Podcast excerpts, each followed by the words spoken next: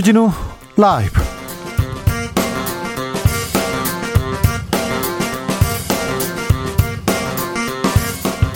(2021년 11월 25일) 목요일입니다. 안녕하십니까? 주진우입니다. 이재명의 민주당이 변화와 혁신을 외치며 쇄신의 속도를 내고 있습니다.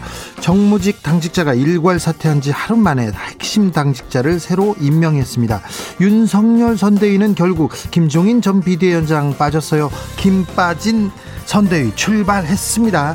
김종인 전 위원장 발언은 거칠어지고요. 이준석 대표는 플랜 B를 생각해 보겠다고 합니다. 국민의힘 내부에서 선대위 관련해서 비판의 목소리 나옵니다.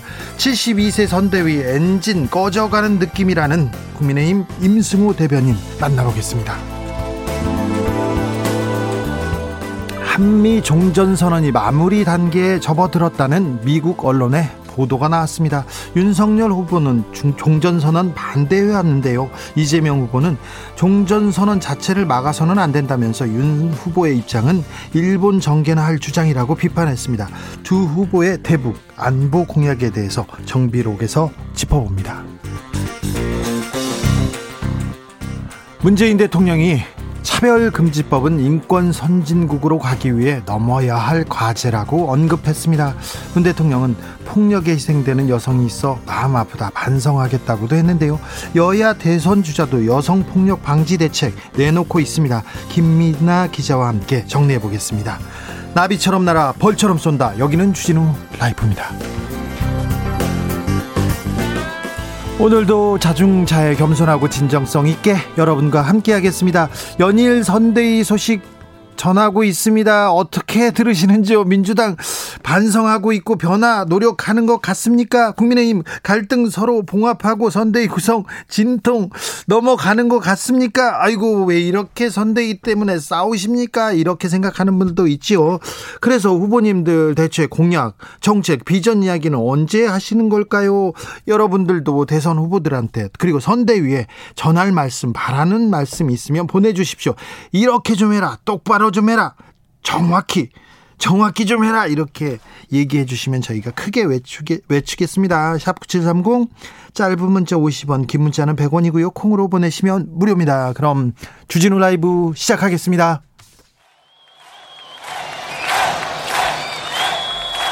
인생은 살아있는 것, 살아가는 것, 그리고 사랑하는 것. 주진우 라이브 송년 특집 공개 방송 Live Live Love에 코로나 시대를 잘 살아낸 여러분을 초대합니다. 지금 바로 주진우 라이브 홈페이지를 찾아와 주세요.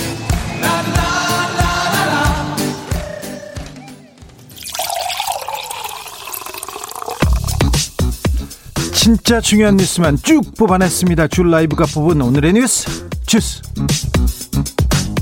정상근 기자 어서 오세요. 네 안녕하십니까. 코로나 확진자 상황 어떻게 됐습니까? 네, 오늘 코로나19 신규 확진자 수는 3,938명이 나왔습니다. 네. 어제보다 170여 명 정도가 줄었습니다만. 그래도 많습니다. 네, 사실상 4,000명대 확진자나 마찬가지입니다. 어, 위중증 환자 수는 612명으로 역시 처음 보는 숫자가 나왔습니다. 어, 사망자도 39명이 나와서요. 그 1차, 4차 대유행 이후 가장 많은 사망자가 나왔습니다. 지금 사망자, 위중증 환자 많습니다. 확진자도 계속 늘고 있습니다. 각별히 조심해야 됩니다. 블랙핑크의 리사도 코로나 확진됐습니다. 주변에서 코로나 확진자 많으니까 제발 좀 거리두기 신경 쓰, 써주셔야 됩니다. 마스크 잘 써주셔야 합니다. 김부경 국무총리 연일 우려의 목소리 내놓고 있습니다. 네, 김부겸 국무총리는 어제에 이어 오늘도 수도권만 놓고 보면 의료 대응 여력이 거의 소진된 상황이라면서 방역 상황에 우려를 표했습니다. 어, 김부겸 총리는 어렵게 시작한 단계적 일상 회복의 발걸음을 지금 당장 되돌려야 한다는 의견도 나올 수 있지만 어, 단계적 일상 회복을 지탱해 줄 만큼 현재의 의료 대응 체계가 갖춰져 있는지 개선한다면 무엇을 보완해야 할지를 논의하는 것도 중요하다라고 강조했습니다. 매우 어렵고 지금 어, 중요한 사안이라는 거예요. 네, 특히 국민이 안심하는 재택 치료 체계를 어떻게 구축할지 고민해 줄 것을 당부했고요. 확진자의 절반을 넘어서는 60세 이상 고령층 그리고 아동 청소년층의 방역 관리를 강화할 대안도 모아달라라고 당부했습니다. 이재명의 민주당 속속 바뀌고 있습니다. 이재명 후보가 핵심 당직자들 임명했습니다. 네, 어제 윤관석 사무총장 등 더불어민주당 정무직 당직자들이 모두 물러났는데요. 어, 오늘 이재명 후보는 당 사무총장의 김영진 의원, 어, 그리고 전략기획위원장의 강훈식 의원을 각각 임명했습니다. 측근의 전진 배치입니다. 네, 어, 김영진 의원은 재선 의원으로 이 직전까지 선대위에서 상황실장을 맡았고요. 어, 이재명 후보 측근 그룹인 7인의 멤버 중 핵심으로 꼽힙니다. 아, 사무총장직은 당의 예산 관리, 뭐 조직 관리 등의 주요 업무를 총괄하는 보직이기 때문에 어, 이재명 후보의 당 장악력도 높아질 것으로 보입니다. 윤석열 후보가 후보가 되자마자 사무총장 바꿔달라 이렇게 해가지고 자기 측근으로 측근으로 불리는 권성동 의원을 보냈지 않습니까? 네. 이, 이 민주당에서는 김영진 의원을 모셨군요. 윤석열 후보 선대위는 어떻게 돼갑니까? 김종인 위원장은 일단 빠졌네요. 네, 어, 윤석열 후보와 김종인 위원장이 어제 만찬 회동을 했다는 소식이 전해지면서 언론들의 관심이 높아졌는데 어제 합의가 될 것으로 보였는데요. 네, 얘기가 잘 안 된 모양입니다. 어, 보도에 따르면 이날 만찬에서 윤석열 후보가 어, 김종인 전 위원장에게 선대위 합류를 요구하면서 최후 통첩을 했다라는 소식이 전해졌는데요. 어, 이에 대한 사실관계를 확인하는 기자의 질문에 김종인 전 위원장이 어, 주접을 떨어놨다라며 격한 반응을 보였습니다. 주접이요? 네. 어, 김종희 전 위원장은 그 뉴스를 보고 잘 됐다 싶었다라면서 어제 만찬에서 입장을 얘기했고 더 이상 물러나지 않으니까 어, 윤석열 후보 측이 알아서 해결하기를 기다리는 것이다라고 말했습니다. 그러면서 밖에서 윤석열 후보를 돕겠다는 얘기 한 적 없다 이렇게 얘기했는데 어 거칠어지고 있습니다. 윤석열 후보는 뭐라고 합니까? 네, 윤석열 후보는 오늘 최고위원 회의를 마치고 취재진으로부터 쏟아지는 질문을 받았는데요. 어, 이에 대해서 김종인 박사님과 관련된 얘기는 더 드리지 않는 게 좋을 것 같다라는 말만 했습니다. 더 안 한다고요? 네, 돕, 어, 김종인 전 위원장이 돕겠다고 말한 적이 없다고 한다더라 이런 질문이 있었는데 어, 역시 웃으면서 같은 답을 반복했습니다. 에, 윤석열 후보와 김종인 위원장 이 두 사람에 대해서 지금 가장 열심히 취재하고 있는 분이 발로 뛰는 기자 김민아 기자입니다. 잠시 후에 어 주접이 어디에서 나왔는지 그리고 이제 더 이상 뭐 김 박사님 얘기 안 하겠다 이렇게 했는데 여기는 어떤 맥락이었는지 잠시 후에 들어보겠습니다. 아무튼 국민의힘 선대위는 김 빠진 상태지만 일단 출발했습니다. 네, 어, 국민의힘 윤석열 후보는 오늘 당내 중진 인사들을 중심으로 한 6개 분야 선대위 본부장 임명 인선안을 발표했습니다. 어, 윤석열 후보는 선거운동을 더 이상 지체해선 곤란하다라면서 1분 1초를 아끼며 뛰어야 하는 상황이라고 말했습니다. 어, 그러면서 선대위 조직을 먼저 구성하면서 외부 영입 인사들을 순차적으로 삼고초려에 모시겠다라고 밝혔습니다. 오늘 발표했죠. 그래서 네, 어, 그야말로 오비들이 돌아왔는데요. 이 정책 총괄본부장의 원희룡 전 제주도지사, 어, 그리고 조직 총괄본부장의 주호영 의원, 어, 직능 총괄본부장의 김성태 전 의원, 어, 홍보미디어 총괄본부장의 이준석 대표, 총괄특보단장의 권영세 의원, 종합지원 총괄본부장의 권성동 사무총장이 임명이 됐습니다. 예상대로 측근 그룹이 다 들어왔군요. 네, 약자와의 동행위원회라는 것을 만들어서 윤석열 후보가 직접 위원장을 맡기로 했고요. 윤 후보가 직접 뭘 맡는 다고요? 약자와의 동행위원회입니다. 어, 그리고 공보단장은 조수, 조수진 수석 최고위원, 그리고 대변인단에는 전주의 김은혜 의원과 김병민 전 비대위원, 어, 그리고 얼마 전 명예퇴직한 원일이 전 SBS 논설위원이 임명됐습니다. 어, 얼마 전까지 SBS에 계셨는데 얼마 전에 퇴직했습니까? 네, 퇴직했습니다. 네. 갔군요. SBS의 원일이 전 논설위원이 글로 갔군요. 어, 오늘 일본과 관련해서 포럼이 있었는데요. 이재명 후보, 윤석열 후보 입장이 확연히 다르더라고요. 네, 이재명 후보는 종전선언에 대해서 얘기를 했는데요. 이 한반도의 전쟁 상태는 어떤 이유를 대더라도 빨리 끝내야 한다라면서 어, 일본 정계의 종전선언 반대는 일본의 국익에 부합할지 모르겠지만 우리는 우리의 국익을 지킨다는 차원에서 뚜렷하게 지적해야 될 것이다라고 말했습니다. 한일 관계 관련해서는 영토나 같은 역사나 영토 같은 주제들은 단호하면서도 이 사회 경제적 교류 협력은 계속 강화 확대하는 것이 양국 국민과 국가의 이익이 된다라고 말했습니다. 윤석열 후보는요? 윤석열 후보는 국내 정치의 외교를 이용하지 않겠다라면서 어, 국민을 친일, 반일로 갈라서 한일 관계를 과거에 묶어두는 잘못을 되풀이하지 않겠다라고 말했습니다. 어, 윤석열 후보는 현 정부 들어 한일 관계가 국교 정상화 이후 최악이라면서 어, 외교가 국내 정치로 들어왔기 때문이라고 진단했고요. 예, 한일 지도자 간의 셔틀 외교 채널을 조속히 열고자 한다라고 말했습니다. 아, 다만 과거사 문제를 그냥 덮어두고 가자는 것은 아니다라고 덧붙였습니다. 3726님께서 어, 주접 만찬에서 술을 접대했다는 말이겠죠. 아이고 아닙니다. 아니에요. 6409님 선거철만 되면 양당에서 김종인만 찾으니 이 기회에 고리를 끊어야 국민의힘이 대선에서 승리할 수 있습니다. 이렇게 얘기합니다. 4230님께서는 어, 정치인들에게 좀 부탁드립니다. 제발 지역적인 일들에 소란 떨지 말고 본질적으로 중요한 일들에 좀 집중해 주세요. 제발 우리나라의 미래를 좀 생각하시고요. 정치를 왜 하시는지 생각 좀 하시면 좋겠습니다. 이렇게 꼭 집어주셨습니다. 5133님께서는 대선 후보를 비롯해 모든 정치인들에게 손톱만큼만 국민을 생각해 주길 바랍니다. 더는 바라지도 않습니다. 국가와 민족을 국민을 생각한다고 해놓고 본인의 밥그릇, 본인의 이익을 위해서 뛰고 있는 거 아닌가요? 그런 생각 항상 하게 됩니다. 특별히 국회의원들 말입니다. 그리고 후보 말입니다. 자, 경제 뉴스로 넘어가 보겠습니다. 예상대로 금리가 올랐습니다. 네, 코로나19 여파로 지난해에 0%대까지 떨어진 기준금리가 20개월 만에 다시 1%대로 올라섰습니다. 한국은행 금융통화위원회는 오늘 현재 연 0.75%인 기준금리를 0.25%포인트 올려서 1%로 정했습니다. 네. 어, 금융통화위원회는 국내 경제는 수출과 투자가 양호한 흐름을 지속하는 가운데 민간 소비 회복세가 강화될 것이다라고 진단했고요. 어, 이에 따라 올해와 내년 실질 GDP 성장률 전망치도 기존과 동일한 4% 그리고 3%로 유지했습니다. 어, 금리 인상은 이미 예견된 바 있는데요. 이 물가가 급등하고 있고 또 가계부채가 쌓였기 때문입니다. 한국은행은 올해와 내년 소비자 물가 전망치 상승률을 0.2%포인트, 0.5%포인트씩 올려서 잡았습니다. 어, 이주열 한국은행 총재는 내년 추가 인상 가능성을 배제할 수 없다라며 추가 인상을 시사하기도 했습니다. 금리가 오릅니다. 그러니까 빚을 줄여야 됩니다. 또 은행에서 금리는 더 많이 오르거든요. 네, 각별히 조심하시고요. 아, 이건 예상되는 일이기 때문에 각별히 대비하셔야 됩니다. 오늘 사법농단 관련해서 중요한 재판이 있었습니다. 근데 사법농단 판사들은 무죄를 확정받았습니다. 네, 2016년 정운호 게이트 당시 이 법원에 접수된 영장 청구서 그리고 수사 기록을 법원 행정처에 누설한 혐의로 재판에 넘겨진 현직 판사들에게 무죄가 확정됐습니다. 어, 유해용 전 대법원 수석재판 연구관에 이어서 사법행정권 남용 사태와 관련된 두 번째 무죄 확정 판결입니다. 어, 대법원 2부는 오늘 이 공무상 비밀 누설 혐의로 재판에 넘겨진 신광열 전 서울중앙지법 형사수석 부장판사와 조희연 성창호 전 영장전담 부장판사에게 무죄를 선고한 원심을 확정했습니다. 이들은 정은호 게이트가 법관 비리 사건으로 비화되자 그 영장 청구서와 수사 기록을 임종원 전 법원행정처 차장에게 건넸습니다.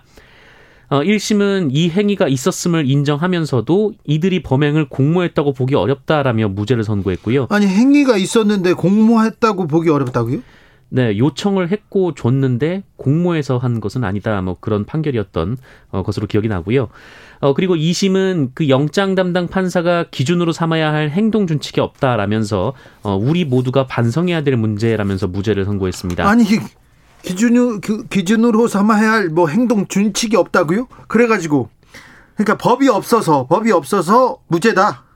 네, 반성해야 된다. 우리 모두가 뭐 신강렬 판사가 임종원 전 법원행정처 차장에게 건넨 것은 정상적인 과정으로 건넸다라고 2심에선 봤습니다.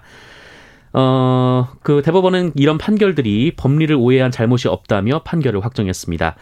한편 그 양승태 전 대법원장 그리고 임종원 전 차장 등 이 사법농단 관련 주요 피의자들은 아직 1심조차 끝나지 않은 상황입니다. 0861님께서 사법부의 칼날은 남에게는 18원 칼날인데 조직에는 물칼입니다. 오늘 재판 결과입니다. 네. 그렇습니다. 재판의 중립성 그리고 독립성 무엇보다도 중요합니다. 재판, 법 무엇보다도 중요합니다. 이 사회를 어, 떠받치는 근간 같은 일인데요. 재판의 중립성과 독립성을 해친 판사들 잘못은 했으나 법이 좀 부족하기 때문에 권한 밖의 일을 했기 때문에 무죄다 이런 판결이 이어지고 있습니다. 네. 조직 내에는 물칼이라는 지적 맞습니다. 양경수 민주노총 위원장 집행유예를 선고받았네요. 네, 서울 도심에서 불법 집 어, 불법 집회 시위를 주도한 혐의로 구속 기소된 양경수 전 어, 전국 민주노동 총연맹 위원장이 1심에서 징역 1년에 집행유예 2년, 이 벌금 300만 원을 선고받았습니다. 어, 이에 따라 양경수 민주노 총 위원장은 올해 9월 2일 구속된 지 84일 만에 구치소에서 풀려나게 됐습니다.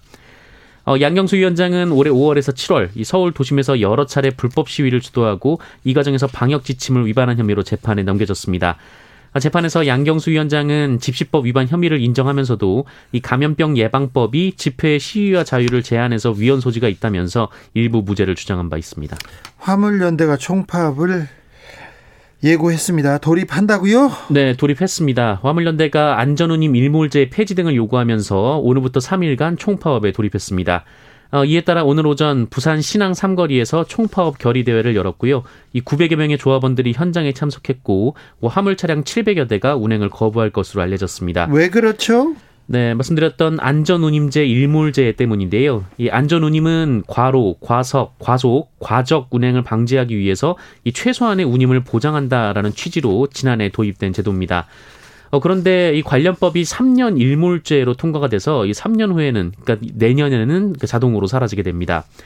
이 화물연대는 이 제도를 전면 시행하고 화물 운임을 인상하고 산재보험을 전면 적용하는 등 이 노동기본권 쟁취를 정부에 요구하고 있습니다. 어, 현재 안전운임제 일몰제 폐지 방안, 법안은 이 국회에 상정돼 있는 상황이긴 합니다. 어, 부산해양수산청과 부산항만공사 등은 파업에 대비해서 이 비상대응 체제에 돌입을 했지만 어, 컨테이너 반출입의 일부 차질을 빚고 있습니다. 예, 부산경찰청은 화물연대 총파업과 관련해서 불법 행위가 발생하면 법과 원칙에 따라 엄정 대응하겠다라고 밝혔습니다. 전 여자친구를 스토킹하다 살해한 남성의 신상이 공개됐습니다. 네. 어, 35살 김병찬입니다. 어, 김병찬은 지난 19일 이 몇 개월간 전 여자친구를 스토킹하다가 결국 살해했습니다. 이 피해 여성은 경찰에 도움을 요청했고 경찰은 신변 보호를 했습니다만 이 김병찬의 집요한 스토킹을 막지 못했습니다. 이 부분이 더 가슴이 아픕니다. 네, 특히 살해되기 전 김병찬이 흉기를 들고 찾아왔다고 피해자가 신고를 했는데 이 경찰은 김병찬이 임의 동행을 거부했다는 이유로 경찰서에 데려가지도 못했습니다. 정말 말이 안 됩니다. 네, 하지만 법원은 범행 9일 전 이 김병찬의 행위를 스토킹으로 보고 피해자가 신청한 적금 금지 요청을 받아들였습니다. 네, 하지만 경찰은 피해자를 아직 조사하지 못했다라는 이유로 이 김병찬을 입건하지 않았고요. 어, 결국 이런 끔찍한 범죄가 자행됐습니다. 어, 김병찬은 범행 전 모자와 흉기를 구매했고 이 피해자가 사는 오피스텔에 찾아가서 기다린 뒤 살해했습니다. 계획 범죄인데요.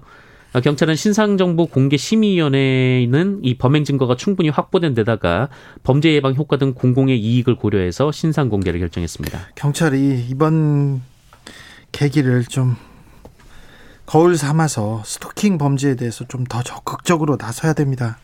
아, 가까웠던 사람이 이렇게 아, 괴롭히면 더 힘들고 더 정보가 많잖아요. 아는 것도 많고요. 더 무섭습니다. 그러니 경찰이 좀 적극적으로 대응해야 된다고 봅니다. 대법원이 미성년자를 연상시키는 리얼돌 수입을 금지했습니다. 네, 속칭 리얼돌을 수입하는 업체들의 손을 잇따라 들어줬던 대법원이 이 미성년 여성의 신체 외관을 본뜬 리얼돌 통과는 막아야 한다라는 판단을 내놨습니다. 이 대법원 2부는 리얼돌 수입업자 A씨가 인천세관을 상대로 낸 수입 통관 보류 처분 취소 소송 상고심에서 A씨 승소로 판결한 원심을 깨고 어, 사건을 서울 고법으로 돌려보냈습니다. 어, A씨가 반입한 리얼돌은 키가 성인 여성에 비해 현저히 작고요. 또 얼굴 부분도 앳된 미성년 여성 인상이었다고 합니다. 이 대법원은 사람의 존엄성을 훼손하지 않으면 그 남성용 자위기구가 풍속을 해치는 물품이 아니다라고 판단한 바 있는데 어, 이번에는 물품의 길이가 이 16세 여성의 평균 신장에 미달하고 이 전체적으로 미성숙한 모습을 보인다며 어, 아동을 성적 대상으로 취급하고 왜곡된 인식을 심을 수 있고 또 아동에 대한 잠재적인 성범죄 위험을 증대시킬 우려도 있다라고 지적했습니다. 리얼돌 관련된 산업이 아, 급속도로 급속도 빠르게 성장하고 있다고 합니다. 그래서 먼저 이 부분에 대한 좀 법규를 제대로 만드는 것도 좀 필요합니다. 규제할 것은 규제해야 되고요. 음주운전 처벌 강화하는 이른바 윤창호법이 있습니다. 그런데 일부 조항이 아, 헌법재판소에서 위헌 판단을 받았습니다. 네, 헌법재판소는 재판관 7대 2의 의견으로 어, 구도로교통법 어, 제148조의 2 제 1항의 위헌 결정을 선고했습니다. 어, 해당 조항은 2회 이상 음주운전 금지 규정을 위반한 사람을 2년 이상 5년 이하의 징역이나 1천만 원 이상 2천만 원 이하의 벌금에 처하도록 규정하는 내용을 담고 있습니다. 네. 이 헌법재판소는 가중 요건이 되는 과거 행위와 현재 행위에 시간적 제한이 없다라면서 과거 위반 행위가 10년 이상 전에 발생했고 그 후에 음주운전을 했다면 반복적이라 평가하기 어렵다라고 밝혔습니다. 어, 또한 2회 이상 위반한 경우라도 그 혈중 알코올 농도 수준 그리고 운전 차량의 종류에 따라 죄질이 다른데 상대적으로 비난 가능성이 낮고 죄질이 비교적 가벼운 행위까지 지나치게 엄히 처벌하도록 하고 있다라고 지적했습니다. 네. 주스 정상근 기자 함께했습니다. 감사합니다. 고맙습니다. 조영호님께서 죄는 본인들이 지어놓고 왜 우리가 반성해야 합니까? 그렇습니다. 6136님께서 모두가 반성할 일이 아니라 판사가 반성할 일이에요. 그렇습니다. 김석중님, 판사들 재판은 외주로 줘야 돼요. 오죽하면 국민들한테서 AI가 재판하는 게 좋겠다 이런 얘기까지 나오겠습니까 판사님들? 사법개혁은 어, 디까지와 있는지도 좀 지켜볼 일입니다. 김성곤님 법을 알, 아는 사람들 잘 아는 사람들이 이를 악용했을 때는 더욱 엄격하게 엄벌해야 하는 거 아닌가요? 그게 법 정서 아닌가요? 이렇게 얘기했는데. 그러게요. 법꾸라지라는 말 나오고요. 법 도둑이라는 말 나옵니다. 법비! 이런 사람들. 지금 대법원장 그리고 법원 행정처 차장 이런 사람들은 법을 너무 잘 알았어요. 재판을 너무 잘 알아서 1심도 아직 안 끝났어요. 정권 바뀌면 그리고 시간을 끌어서 판결을 미뤄보겠다고 하는데 아직도 하고 있습니다. 이거 잘못됐지요. 일반인들한테는 도저히 일어날 수 없는 일이 힘 있는 사람들, 이 또 고위 법관들한테는 일어납니다. 그러니까 법이 좀 불공평하다고 생각하는 거 아니겠습니까? 잘못했습니다, 판사님들. 교통정보센터 다녀오겠습니다. 김한나 씨.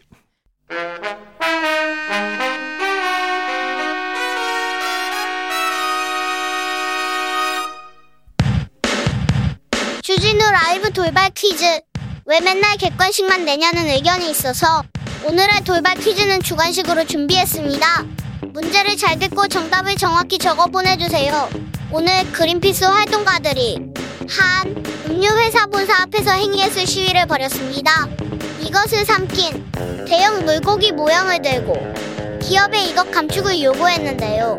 이것은 편리함의 대명사지만 많은 해양 동물들이 이것 조각을 먹이로 착각해 폐사하는 안타까운 일이 자주 발생하고 있습니다. 주로 커피 테이크아웃 짠 일회용품 용기, 빨대에 쓰이는 이것은 무엇일까요? 힌트 드릴게요. 정답은 피읍으로 시작하고 네 글자입니다. 샵9730 짧은 문자 50원 긴 문자는 100원입니다. 지금부터 정답 보내주시는 분들 중 추첨을 통해 햄버거 쿠폰 드리겠습니다. 주진우 라이브 돌발 퀴즈 내일 또 만나요.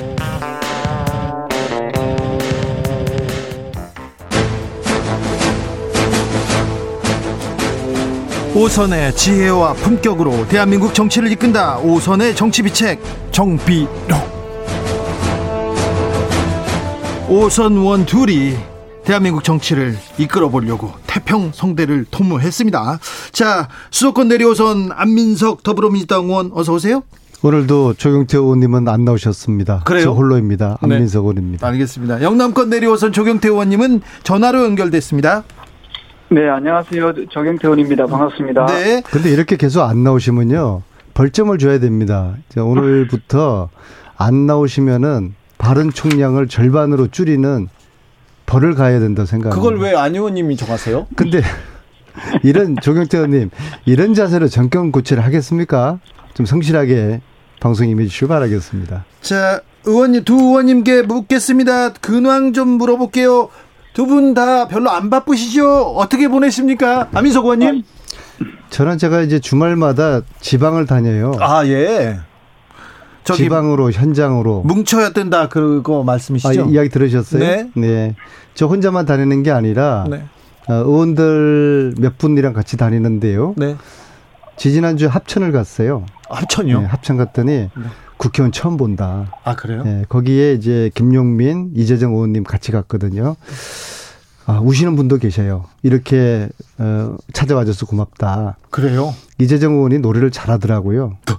네, 노래까지 하고요. 네. 그래서 우리의 개인기를 마음껏 어, 보여드렸고 에, 실제로 이제 흠지라는 곳 있지 않습니까? 네. 우리 더불어민주당의 어, 투표율이 25% 이하 내려오는 곳, 곳이요. 저 지난주는 안동을 갔어요. 그런 네, 안동. 곳만 찾아다니시니까 그렇죠. 네, 사람들이 찾지 않는 곳을 우리가 에, 찾아가는 그런 것인데 그러다 보니까 의원님들이 많이 저 에, 참여하셔가지고 이번 주에는 속초를 가는데 다섯 분이 가셔요. 알겠어요. 이제 다음. 주는 울산인데. 아홉 분이 가셔서 자. 의원님들 너무 많이 좀 참여하지 말아주시기를 제가 자. 방송을 통해서 부탁드리겠습니다.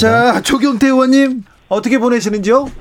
네, 저, 뭐, 저희들 정권 교체를 위해서 노력을 하고 있고요. 사실 뭐, 걱정스러운 것 중에 하나가 지금 이제 겨울로 이제 가고 있는데, 코로나 상황이 상당히 좀 안 좋다 보니까, 가능하면은, 어, 정치권에서부터 조금 더 이제 경각심을 가지고 조심해야 되지 않을까 이런 생각을 저희들 하고 있고요. 네. 그래서 가급적이면은 대중들이 모이는 그런 큰 행사 같은 경우는 좀 자제하고 어쨌든 그 어 뭐 온라인이나 뭐 전화로 해가지고라도 좀 근황을 물어보기도 하고 또 네. 민원도 좀 청취하고 그렇게 하고 있습니다. 전화 선거 운동은 허경영 후보가 제일 열심히 하고 있습니다. 그건 아시죠? 그, 뭐, 뭐 글쎄요 그분 나름대로 또 네. 열심히 하시겠지만 저희들 뭐또 어, 지금은 좀 우리 국민들이 이제 안, 안전이 좀 문제가 있을 것 같아서 네. 각별히 이제 코로나 상황을 좀 더 위기를 잘 극복하기 위해서 좀 더 노력을 하, 겠습니다 네. 자, 민주당 선대위는 지금 변화, 변신으로 지금 계속 속도를 내고 있습니다. 우원식, 조정식, 박홍근 핵심 측근으로 어, 불리던 세 분이 사퇴했다는 소식 전합니다. 현장 가겠다고 얘기하는데 민주당 이재명 선대위는 어떻게 돌아갑니까? 선대위가 너무 이제 비대하다는 어, 당 내외에 비판이 있었고요. 예. 어, 그 비판을 당 지도부와 선거 캠프가 받아들였습니다. 네. 그래서 어, 저는 지금 사퇴를 하는 어떻게 보면 초유의 상황인데요. 항상 진리입니다. 비워야지 채워지는 것이고요. 예. 예, 그래서 정권을 이재명 후보에게 예, 드렸습니다. 그래서 이재명 후보가 좀 슬림하고 에, 기동력 있고 민첩한 그런 캠프를 짤 것이고요.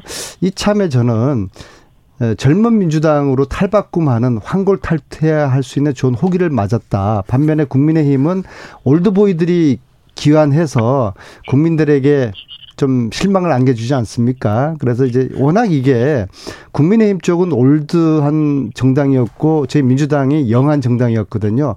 요게 최근에 어떻게 되다 보니까 좀 바꿔져 있는데 이번 지금이 다시 원래 민주당은 젊은 정당 또 국힘은 올드한 정당 그런 이제 대비되는 희망사항은. 그런 좋은 구도를 만들 수 있는 호기를 지금 저희들이 맞- 맞았다고 봅니다. 아무튼 젊은 정당, 젊은 캠프로 가야 됩니다. 조경태 의원님 민주당의 노력 어떻게 보고 계신지요?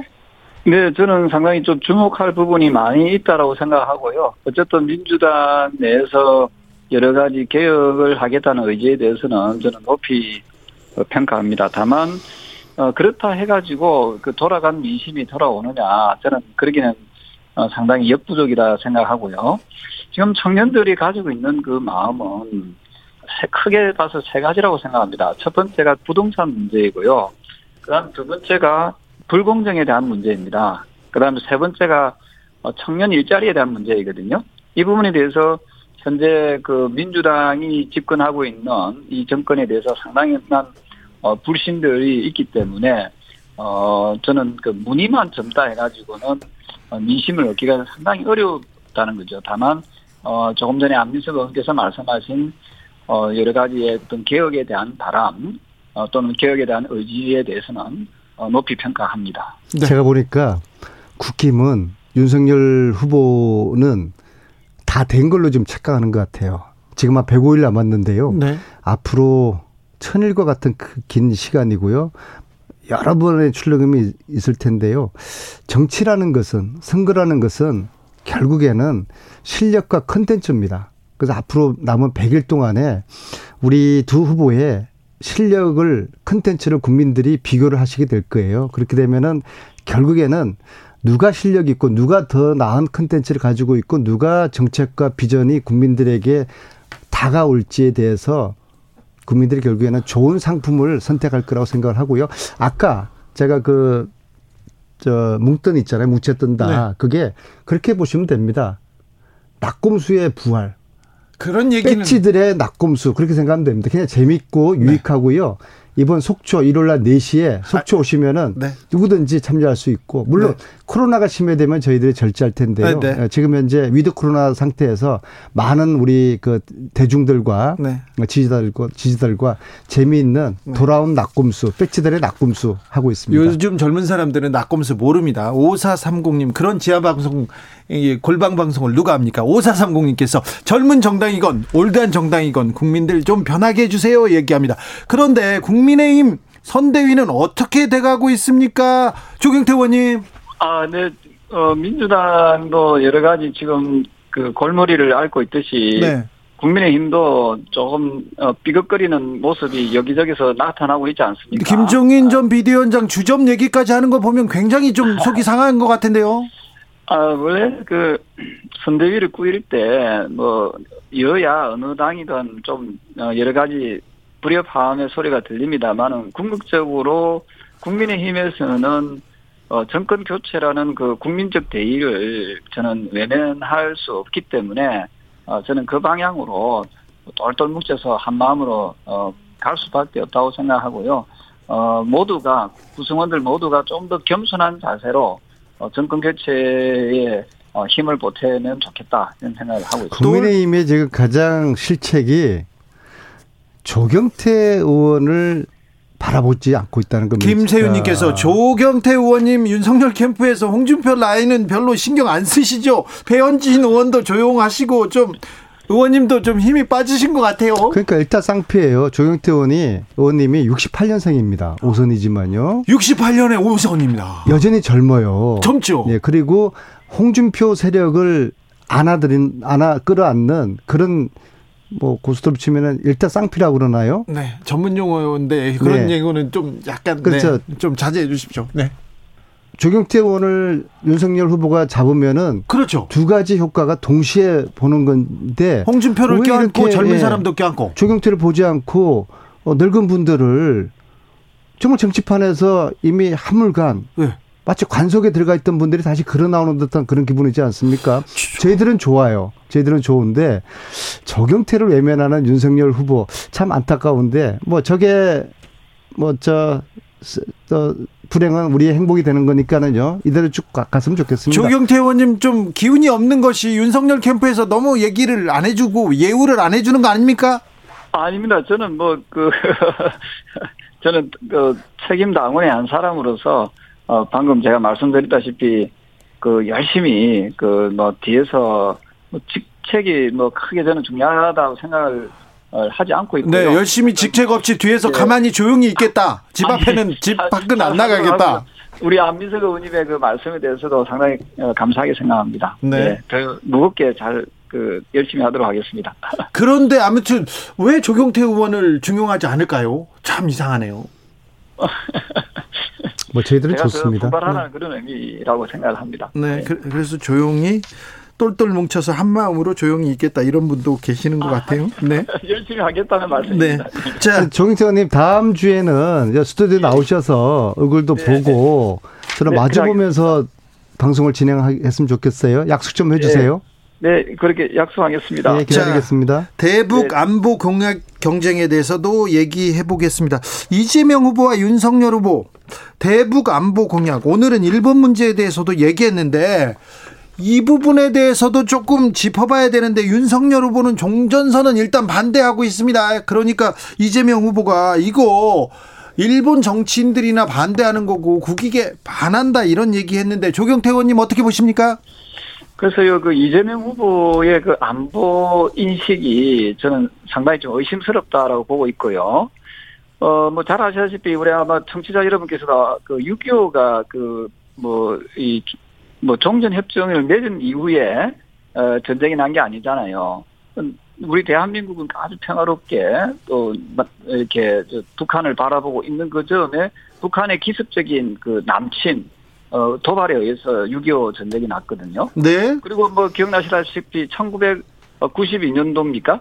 한반도 비핵화 선언하면서 대한민국에 있던 어, 전술 핵을 다 그, 어, 포기하지 않았습니까? 우리 대한민국은. 네. 그래서 한반도에 비로소 어, 봄이 오나 싶었는데, 어, 북한에서는, 북한 정권은 어, 핵무기를 그때부터 개발하기 시작해서 지금 북한은 수십 개의 핵무기를 보유하고 있거든요. 그래서 우리가 그 그냥 문의만 종전을 맺는다 해가지고 한반도에 진정한 평화가 오는 것이 아니라는 거지요. 그리고 그 종전협정 평화협정에는 쌍방간의 진정성이 있어야 된다고 보고 있거든요. 북한에서는 대한민국을 침범하거나 어, 침략 의지가 없어야 되는데 과연 북한이 핵을 포기하면서까지 어, 그러한 침략 의혹을 끄끌 것인가 부분에 대해서는 좀 더 진지하게 어, 우리가 고민해야 될 부분이 있고요. 그런 부분이 어, 좀 충족되고 나야만이 비로소 저는 정전 협정이 가능한 거지. 조경태 의원님 그렇다면 한반도 평화를 위해서 국민의힘은 어떤 생각을 하고 있습니까? 윤석열 후보는요. 저는 이렇게 생각합니다. 어쨌든 그 결국은 대한민국과 북한이 쌍방간에 합의한다 해가지고 주변 국가의 어떤 여러 가지 간섭이라든 이런 부분들에서 좀 벗어날 수 있을 것인가 하는 그런 현실적인 고민들도 있지 않겠나 싶고요. 그리고 북한이 움직이지 않는다라고 해가지고 또 포기할 것이냐. 저는 그것도 어리석은 거라고 보거든요. 네. 즉, 중국이나 러시아와의 어떤 그런 여러 가지 그 어, 교류와 협상을 통해서 좀 북한도 좀 이렇게 평화적인 무드에 같이 동참할 수 있도록 하는 어, 길들을 좀 끊임없이 좀 찾아내는 것은 내야, 내야 된다. 라고 저는 생각을 하고 있습니다. 남북 문제에 대해서 특별히 남북 민간 교류, 남북 체육 교류, 문화 교류에 힘써온 안민석 의원님 할 말 많네요. 제가 이제 평양을 10번 이상 다녀왔거든요. 네, 최근에도 이번 가장 그 최근에 18년 말에 네. 갔다 왔고요. 자, 우리나라 에서 한반도 문제, 북한을 바라보는 두 가지 다른 관점이 있습니다. 아, 냉전 수구적인 관점과 네. 평화적인 관점이 있고요. 냉전 수구적인 관점에서는 종전 선언을 반대하고요. 평화적인 관점에서는 종전 선언을 지지하고요. 이번 대선에서도 종전 선언을 반대하는 냉전 수구 세력을 대표하는 후보가 윤석열 후보고요. 그러니까 당연히 냉전 선언을 종전 선언을 반대하고 있죠. 그다음에 종전 선언을 지지하고 찬성하는 평화 세력을 대표하는 이재명 후보가 지금 나왔습니다. 그래서 음. 국민들이 이번 대선에서 어, 냉전 세력을 대표하는 그리고 종전 선언을 반대하는 윤석열을 선택할 것인지 아니면 그 반대에 있는 평화 세력을 대표하는 이재명 후보를 선, 택할 것인지 그건 이제 국민의 판단을 몫으로 남기기로 하고요. 단지 우리가 우리 세대를 위해서도 그렇고 다음 세대를 위해서 우리는 끊임없이 평화의 길을 포기할 수는 없는 거 아니겠습니까? 그 평화의 길의 입구에 종전선언이 있다. 저는 그렇게 보고 있습니다. 3997님께서 40년 이상 침탈에는 침묵하고 협치해야 한다고 하고 3년 전쟁에는 집착하는 것이야말로 찹찹합니다. 이렇게 얘기합니다. 3007님께서 근데요. 국민의힘은 김종인 씨보다는 홍준표 의원한테 삼고 철회했어야 합니다. 후보부로 후반부로 갈수록 이게 필승 카드가 될 건데요. 이 얘기를 계속 하는 사람들이 많습니다. 국민의힘 내부에도 조경태 의원님. 네, 저는 그 홍준표 후보 또는 홍준표 후보의 그 세력을 좀 끌어안는 노력을 저는 그 윤석열 후보가 해야 되고 또 할 것이라 보고 있고요. 지금은 안 하고 있죠. 예, 뭐 노력은 하는데 좀 미흡하다 이렇게들 보고 있는 것 같습니다. 그 사실은 그 윤 후보가 어 그러한 부분에 대해서 국민적인 목소리에 조금 더 귀를 기울이는 모습을 보이면 좋겠다 하는 생각을 합니다. 홍준표 후보가 가지고 있는 2030, 2030 세대들이 그 열강하는 그 이유에 대해서 어, 조금 더 윤 후보가 진지하게 어, 그러한 부분을 좀 받아주면은 훨씬 더 어, 어, 내연 확대에 도움이 되지 않을까 이런 생각을 하고 있습니다. 조경태 의원님한테는 만나자고 와주십사 하는 그런 얘기는 안 왔습니까? 아, 통, 어, 전화는 오셨고요. 네. 뭐, 뭐, 도와달라는 그런, 어, 어떤, 그, 말씀은 주셨습니다. 그래서 저도, 어, 뭐, 직, 앞서 말씀드렸던 대로 그 직책보다는 그냥 네. 제가, 어쨌든 국민의힘의 우리 당의 후보지 않습니까? 그렇기 네. 때문에 제가 그 우리 당의 후보가 어꼭그 대선 승리를 이룰 수 있도록 어저 역시 어 최선을 다해서 네. 어 노력하겠다 이 말씀드리고 싶습니다. 전화만 왔습니까? 술 한잔 하자, 밥 한번 먹자 그런 얘기 안 했습니까? 예, 제가 굳이 밥 먹는 거 술 먹는 거 별로 안 좋아해가지고 네, 제가 볼 때는 국힘이 지금 선대를 꾸리지 못하는 핵심에 김한길 그분이 있다고 봅니다. 김한길 전 네. 민주당 대표. 저는 네. 윤석열, 김한길 두 분이 깐부가 되는 순간 아 모든 정권이 김한길에게 넘어갔구나 그렇게 합의가 되었구나 그렇게 저는 읽혔거든요. 왜냐하면 김한길이라는 분은 굉장히 전략가예요. 네. 물론 뭐 한물 한물 간 분이라는 그런 이제 평들은 많지만은 어 김한길을 잡았다는 거는 모든 정권을 위임을 해주지 않았으면은 김한길 그분이 들어오지가 들어가지 않을, 것, 않을 것입니다. 이것을 김종인 전 위원장께서 잘 알고 계셨기 때문에 김종인과 김한길의 네. 두 헤게모니 다툼 속에서 윤석열 후보가 김한길 손을 들어줬고 김한길 씨가 짜는 선거에 그, 그분이 선거 기획을 굉장히 잘하거든요. 네. DJ 때부터 계속 선거를 해왔지 않습니까? 네. 그래서 저는 어, 윤석열 캠프의 무게 중심은 김한길한테 넘어갔다. 그리고 이를 못마땅히 여기는 김종인의 지금 저항과 반란이 지금 있는 그런 시국이다. 이 해석 어떻게 보십니까, 조경태 의원님? 네, 상당히 그 날카로운 지적이라고 보고 있고요. 어, 아마도 그, 어, 전혀 뭐 근거 없는 얘기는 아닐 수도 있다. 예. 아, 물론 뭐 당사자들 마음속에 들어가 보지 않았기 때문에 잘 모르겠습니다만은, 어, 저는 그런 점에서 윤 후보가 조금 더 분발해야 된다는 거거든요. 네. 왜냐하면은, 어, 이제는 그 낡은 정치 세대들을 이제 좀 가감히 좀, 어, 좀, 거기서 뛰어넘는 그런 가감성이 있어야 되고, 물론 윤 후보 역시도 정치 경험이 아주 짧지 않습니까? 예. 그러면은 주변에 진정성 있게 윤 후보를 도와주는 사람들이 많이 모여 있어야지 자신들의 영달을 위해서 자신들의 그 탐욕스러움을 채우기 위해서 그 자리에 깨찬다는 느낌을 준다면은 저는 그거는 아마 상당히 그 국민들로서는 이 좋게 보지 않을 겁니다. 그래서 오늘 어, 선대위 발표가 났는데 그 여론이 썩 좋은 건 아닌 것 같아요. 그렇죠. 국민의힘 내부에서도 조금 너- 좀 논란이 있더라고요.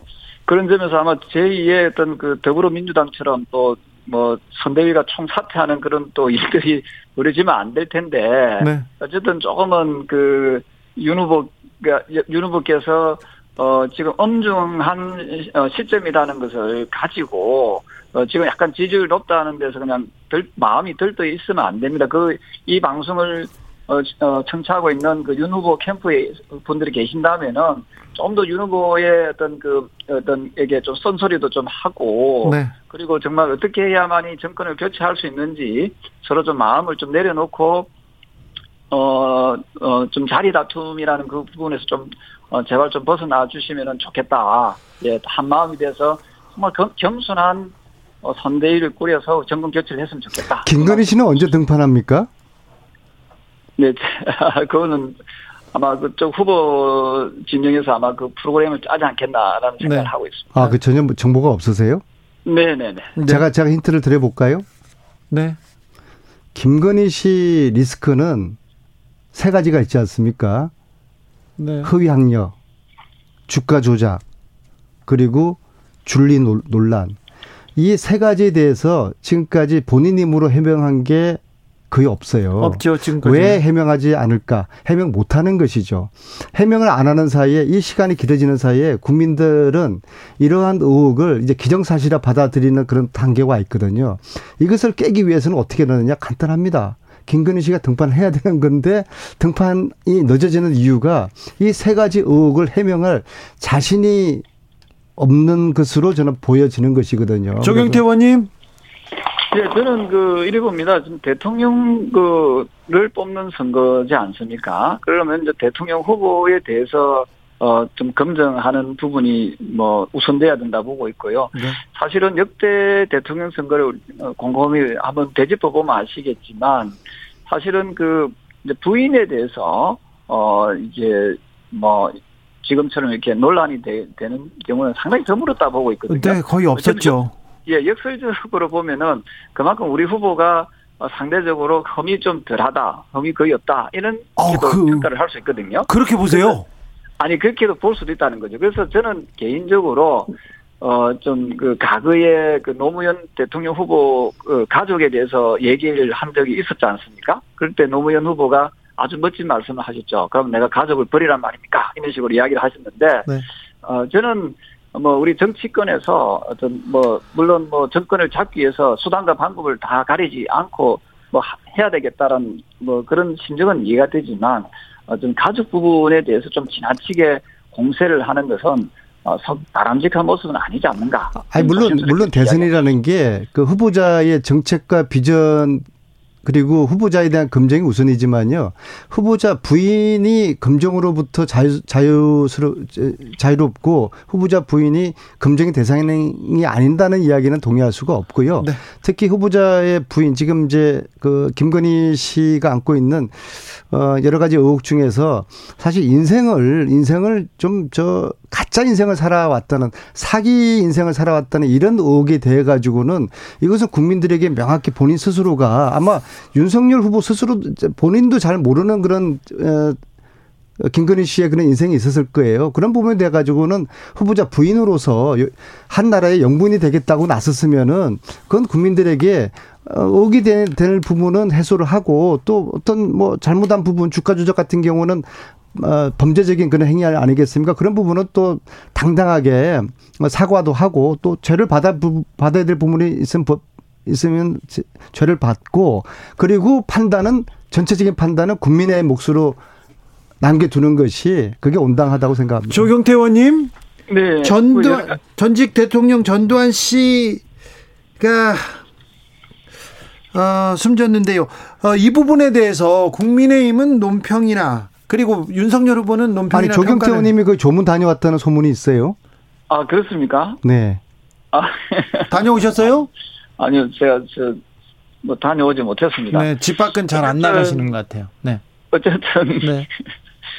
그 좀 생전에 그 조금이라도 예. 물론 그뭐 그 여러 가지 그 이제 이런 그 돌아가신 부분에 대해서는 조의를 표하고요. 예. 어, 하지만 생전에 어 국민들께 어 조금이라도 반성하고 예. 어 속지 않은 모습을 보였으면은 네. 어, 지금보다 훨씬 그 민심이 어, 나아지지 않았나. 그렇죠. 하는 점에서 어, 한편으로는 상당히 안타까운 생각도 듭니다. 네. 전두환 씨는 5.18의 원흉이고 악마이지 않습니까? 사과하거나 반성하지도 않았고요. 그리고 악마라고 국민들이 그렇게 평가를 하고 있고요. 근데 저는 전두환 씨의 조문을 다녀온 국회의원 분들 그분들의 이름은 국민들이 오랫동안 기억을 할 것 같습니다. 아, 이 부분에 대해서 어, 윤석열 후보나 국민의 힘의 그 대처에 대해서는 어떻게 보세요, 정경태 의원님은? 어, 지금까지는 어쨌든 상당히 좀 조심조심하면서, 예. 어, 좀, 그 윤석열 후보도 조문을, 뭐, 어, 어, 번복했고, 또한 홍준표 후보도 조문 입장을 번복하지 않았습니까? 예. 그만큼 그, 우리 국민의힘에서는, 어, 전두환 전 대통령에 대한 그 딜레마, 에 대해서 상당히 고민을 많이 했다는 흔적이라고 보고 있고요. 예. 어, 저는 그 부분에 대해서 아무래도 그 국민적 그 정서를 어, 좀 이렇게 잘 대변하고 있지 않는가 이런 보고 있습니다. 어, 앞서 말씀드렸던 대로 어좀 생전에 고인 고인께서 어좀 반성하는 모습, 않은 모습을 좀 보였었으면 하는 그런 아쉬움이 크게 남는 부분입니다. 5.18을 폄하던 정치인들이 다시 돌아오는 이런 부분에 대해서는 어떻게 보십니까? 조경태 의원은.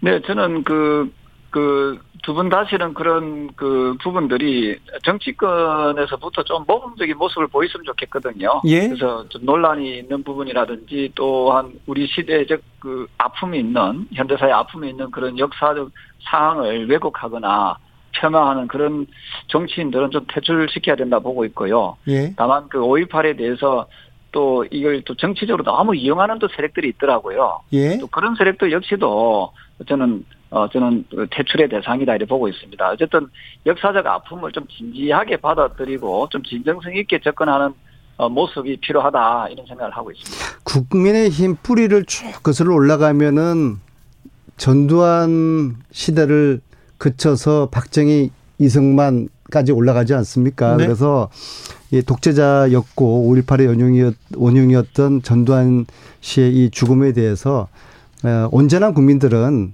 어, 애도하거나 슬퍼한 사람이 없다는 게 참 대한민국 현대 사회에 불행한 한 어, 부분이라고 생각합니다. 슬픈 부분이, 부분이기도 하죠. 아무도 슬퍼하지 않습니다. 네. 1521님. 그러니까 역사가 정리되지 않고, 네. 사과나 뭐 진상 규명도 없었다는 점에서요. 1521님께서 저는 아직 민주당 지지자인데요. 어, 더불어민주당은 상대, 상대방 후보 흠집 잡기, 후보 가족 비방보다 자기 당 관리 잘하셨으면 합니다. 이렇게 얘기하셨습니다. 6154님, 조경태 의원님 꾸짖는 소리도 참 부드럽고 듣기 좋게 하시네요. 이렇게 했습니다. 정비록 여기서 마칩니다. 안민석 의원님 그리고 조경태 의원님 감사합니다. 네, 감사합니다. 네, 감사합니다. 저는 잠시 쉬었다가 6시에 2부 이어가겠습니다.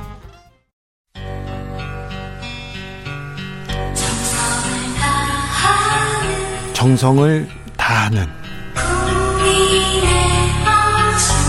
국민의 방송 KBS 주진우 라이브 그냥 그렇다고요. 주진우 라이브 2부 시작했습니다. 2부부터 함께 하시는 분들 계시죠? 어서 오십시오. 잘 오셨습니다. 자리 잡으시고요. 7시까지 함께 해 주십시오. 라디오 정보센터 다녀오겠습니다. 정한나 씨.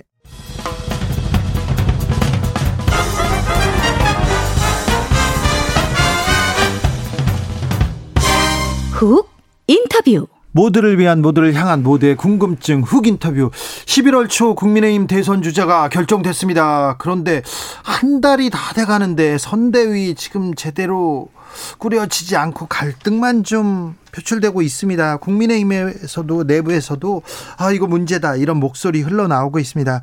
윤석열 선대위 이거 엔진 꺼져가는 느낌이다 이렇게 공개 비판한 임승우 국민의힘 대변인 만나보겠습니다.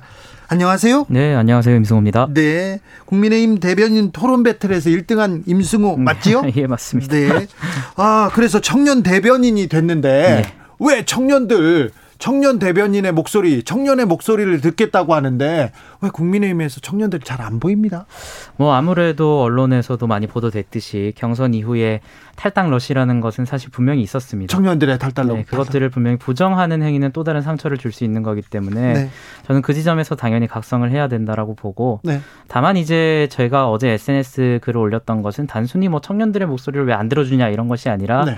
2주 정도 선대위 인선이 지연되면서 국민들이 상당히 피로감을 느끼고 있다라고 생각을 했습니다. 그래서 그런 부분에 있어서 뭐 특정 인물을 저격한 것은 절대 아니고요. 네. 저를 포함한 당 전체 인원이 좀 각성하자는 차원의 네. 메시지였습니다. 지금 국민을 위해서 국가를 위해서 고민하기보다는 좀 자리를 놓고 또 올드보이들이 뭐좀좀 다툼을 하고 있다 이렇게 보여지지 않습니까? 뭐 아무래도 저는 개인적으로 올드보이에 대해서 지적을 한 것은 아닙니다. 사실 지금 언론에 보도되는 것을 보면 네. 올드보이 그러니까 어뭐 어떤 사설에서는 70몇 세 선대위로 가능하겠냐 이런 비판도 있던데 저는 그런 차원의 비판을 한 것은 아닙니다. 당연히 어 경륜 있고 연륜이 있는 분들이 합류하는 것은 초기에 합류하는 것은 당연한 것이고요. 뭐 네. 그렇다고 해서 뭐 저같이 젊은 사람을 총괄 선대위원장으로 앉히면 그게 돌아가겠습니까? 안 돌아가죠. 당연히 경륜 있는 분들을 앉혀야 되는 건데 다만 제가 조금 아쉬웠던 지점은 조금 작고 탄탄한 조직으로 빨리 꾸려졌으면 어땠을까라는 의문이 드는 겁니다. 하지만 네. 또 오늘 SNS 글을 올린 다음에 여러분들의 조언도 많이 들었는데요. 내부적인 어려움도 있기 때문에 뭐 아무래도 2차, 3차 인선 안에서 좀 더 혁신적인 안이 나올 것 같습니다. 뭐라고 올리셨어요? 핵심은 뭡니까? 그리고 비판을 받는 지점은 뭐고요? 어, 핵심적으로 말씀드리자면 사실 그 글을 올린 이유는 개인적으로 최근 민주당에서 조금 달라지고 있는 모습을 보이고 있지 않습니까? 예. 이재명 후보가 연일 넙죽 엎드리고 있고 네. 또 일주일 동안 거의 사과와 눈물을 보이고 있습니다. 네. 이 부분에 있어서 많은 분들이 또 쇼한다 이러면서 침 뱉고 넘어가는 분위기도 있을 것 같은데요. 저는 그것을 경시해서는 안 된다. 또 제가 긴장할 수밖에 없었던 것은 권지웅 대변인을 비롯한 청년들이 적극적으로 청년 선대위를 꾸려서 물론 그 조직에 대해서는 조금 이견이 있지만 저는 그럼에도 불구하고 쇄신하는 모습을 계속 보여주고 있는데 저희 당은 물론 경선이 늦게 끝나긴 했지만 그런 부분에 있어서 민주당과 속도 차이가 너무 벌어지는 건 아닌가라는 생각을 했고 네. 뭐좀 부적절한 글일 수도 있습니다. 사실 당 대변인으로서 그런 글을 쓴다는 것이 부적절한 지적도 당연 일리는 있는데요. 네. 다만 또 이런 거 하라고 저 뽑아놓은 것 같아서 그러면, 예, 네. 글 썼습니다. 아까 조경태 의원이 방금 전에 인터뷰에서 예. 아, 너무 좀 자리 싸움하고 있는 거 아닌가 이런 지적도 하시더라고요. 뭐 아무래도 조경태 의원도 현재 선대위의 핵심 인사로 참여하지 않는 분으로서 네. 조금은 객관적인 시선으로 보고 있는 것 같습니다. 다만 뭐 저희가 고려해야 될 점은 사실 내부의 사정도 있겠죠. 저도 내부 사정 오늘 들어보니까 뭐 인선을 하고 싶은 분들이 있음에도 거절하시는 분들도 있을 것이고 또 선대위 차원에서 의견이 통일되지 않는 부분들도 있기 때문에 뭐 오늘 인선안 같은 경우에는 사실 개인적으로 보면 훌륭한 분들이 많습니다. 그렇기 네. 때문에 추가적인 인선 안에서 국민들과 당원들이 바라는 어, 그런 작고 탄탄한 실무 위주의 조직이 꾸려지길 기대하고 있습니다. 네. 상대는 숱한 선거를 치러왔지만 어찌됐든 지자체 평가에서 압도적 1위를 유지했던 후보다. 이런 귀신 같은 사람을 상대로 우리는 너무 안이한 생각을 하지 안, 하고 있지 않은가 하면서 예. 우리는 이에 맞서 어떤 정책과 비전을 제시하고 있느냐 이런 얘기도 예. 했습니다. 자, 김종인 전 비대위원장의 영, 영입, 합류, 된다 안 된다 된다 안 된다를 놓고 지금 며칠을 까먹고 있지 않습니까? 뭐 일주일 이 정도. 부분은 어떻게 생각하세요? 뭐 저는 부적절하다고 봅니다. 사실 김종인 위원장에 대한 평가를 차치하고서라도 이렇게 기나긴 싸움으로 중요한 대선 기간을 소비한다는 것은 당원들 입장에서 굉장히 피곤할 수 있다라고 생각을 하고요. 그럼에도 불구하고 김종인 위원장의 역할이 지대한 것은 분명합니다. 다만 오늘 이준석 대표도 여러 차례 언론에서 밝혔다시피 김종인 위원장이 끝까지 합류하지 않겠다라는 의사를 밝힌다면 저희 입장에서는 어, 다른 플랜을 가동할 수밖에 없는 것이고 김종인 위원장만큼의 경륜을 보충할 수 있는 인물들을 물색해야 되는 것도 사실입니다. 그러면 플랜 B 쪽이 가깝습니까? 대변인 생각은? 뭐 제가 봤을 때는 김종인 위원장의 합류가 결코 어, 긍정적이지는 않다고 봅니다. 현재로서는 아. 왜냐하면 지금 그 문제인 것 같아요. 사실 언론 보도를 보면 윤석열 후보 본인이 아니라 윤석열 후보 측 핵심 관계자의 말을 빌려서 김종인 위원장을 굉장히 비난하는 듯한 발언이 많이 나오고 있다고 저는 개인적으로 보고 있습니다. 그렇죠. 그 이후에 보면 김종인 위원장의 워딩도 굉장히 세지고 있거든요. 네, 네. 오늘 그 발언도 그렇고. 그래서 사실은 좀 핵심 관계자라는 익명성을 빌려서 네. 이 줄다리기와 기싸움을 더욱더 길게 가져가려는 흐름은 조금 차단해야 되지 않을까 하는 생각은 있습니다. 네. 음, 그런데 오늘 김종인 전 비대위원장 없이 선대위가 지금 꾸려졌습니다. 일단 출발했어요. 예. 예, 어떻게 보십니까? 이 구성과 이 조직과 이런 감동은 좀 주고 있나요? 예, 뭐 솔직히 말씀드리면 완전한 감동이 완성되지는 않았다라고 평가하는 것이 솔직한 것입니다. 뭐 여, 어, 언론에서 보도되고 있다시피 여전히 부족한 부분이 있는 것이 사실이고요. 다만 개개인이 인물로 봤을 때는 어, 개개인이 인물로 봤을 때는 훌륭한 평가를 줄 수 있지만 제가 좀 아쉬운 부분은 전체적인 구성을 봤을 때 어떤 컨셉으로 가려는지 모르겠다라는 생각이 들어요. 사실 아, 네. 민주당 선대위도 굉장히 메모드급 선대위를 꾸렸었는데 컨셉을 잃었다라고 생각을 합니다. 어떤 네. 방향으로 선대위가 갈지에 대한 방향성을 보여주지 못해서 지금 혁신 쇄신 이야기를 하고 있는 것이거든요. 네. 그래서 우리가 민주당의 어, 그런 선대위를 답습하지는 않았으면 좋겠다는 생각입니다. 네. 그런데 지금 좀 따라가는 듯한 인상이다. 이렇게 음, 예, 뭐 네, 해석은 그렇죠. 네. SNS에 이런 글, 이런 대목이 좀 걸렸어요. 국민의힘을 지지한다고 당당하게 말을, 말할 기회가 몇 년 만에 찾아온 것인지 모르겠다. 어찌됐든 이준석 대표가 취임하고요. 국민의힘 뭐, 대변인 배틀도 하고 청년 대변인이 1등을 하고 국민의힘 진짜 변하는 것 같구나 이렇게 느꼈다가 요즘은 아니야 이렇게 생각하는 사람들이 좀 있어요. 뭐 그것이 솔직한 평가인 것 같습니다. 사실 기존에 저도 2013년, 14년 대학교에 들어와서 어 사실 새누리당을 지지한다라고 당당하게 말하기는 힘든 분위기였던 것이 분명히 사실입니다. 그때는 그때도 지지하긴 했어요. 예, 마음속으로는 지지하고 마음속으로, 있었는데 뭐 네. 당 활동을 하진 않았고요. 네.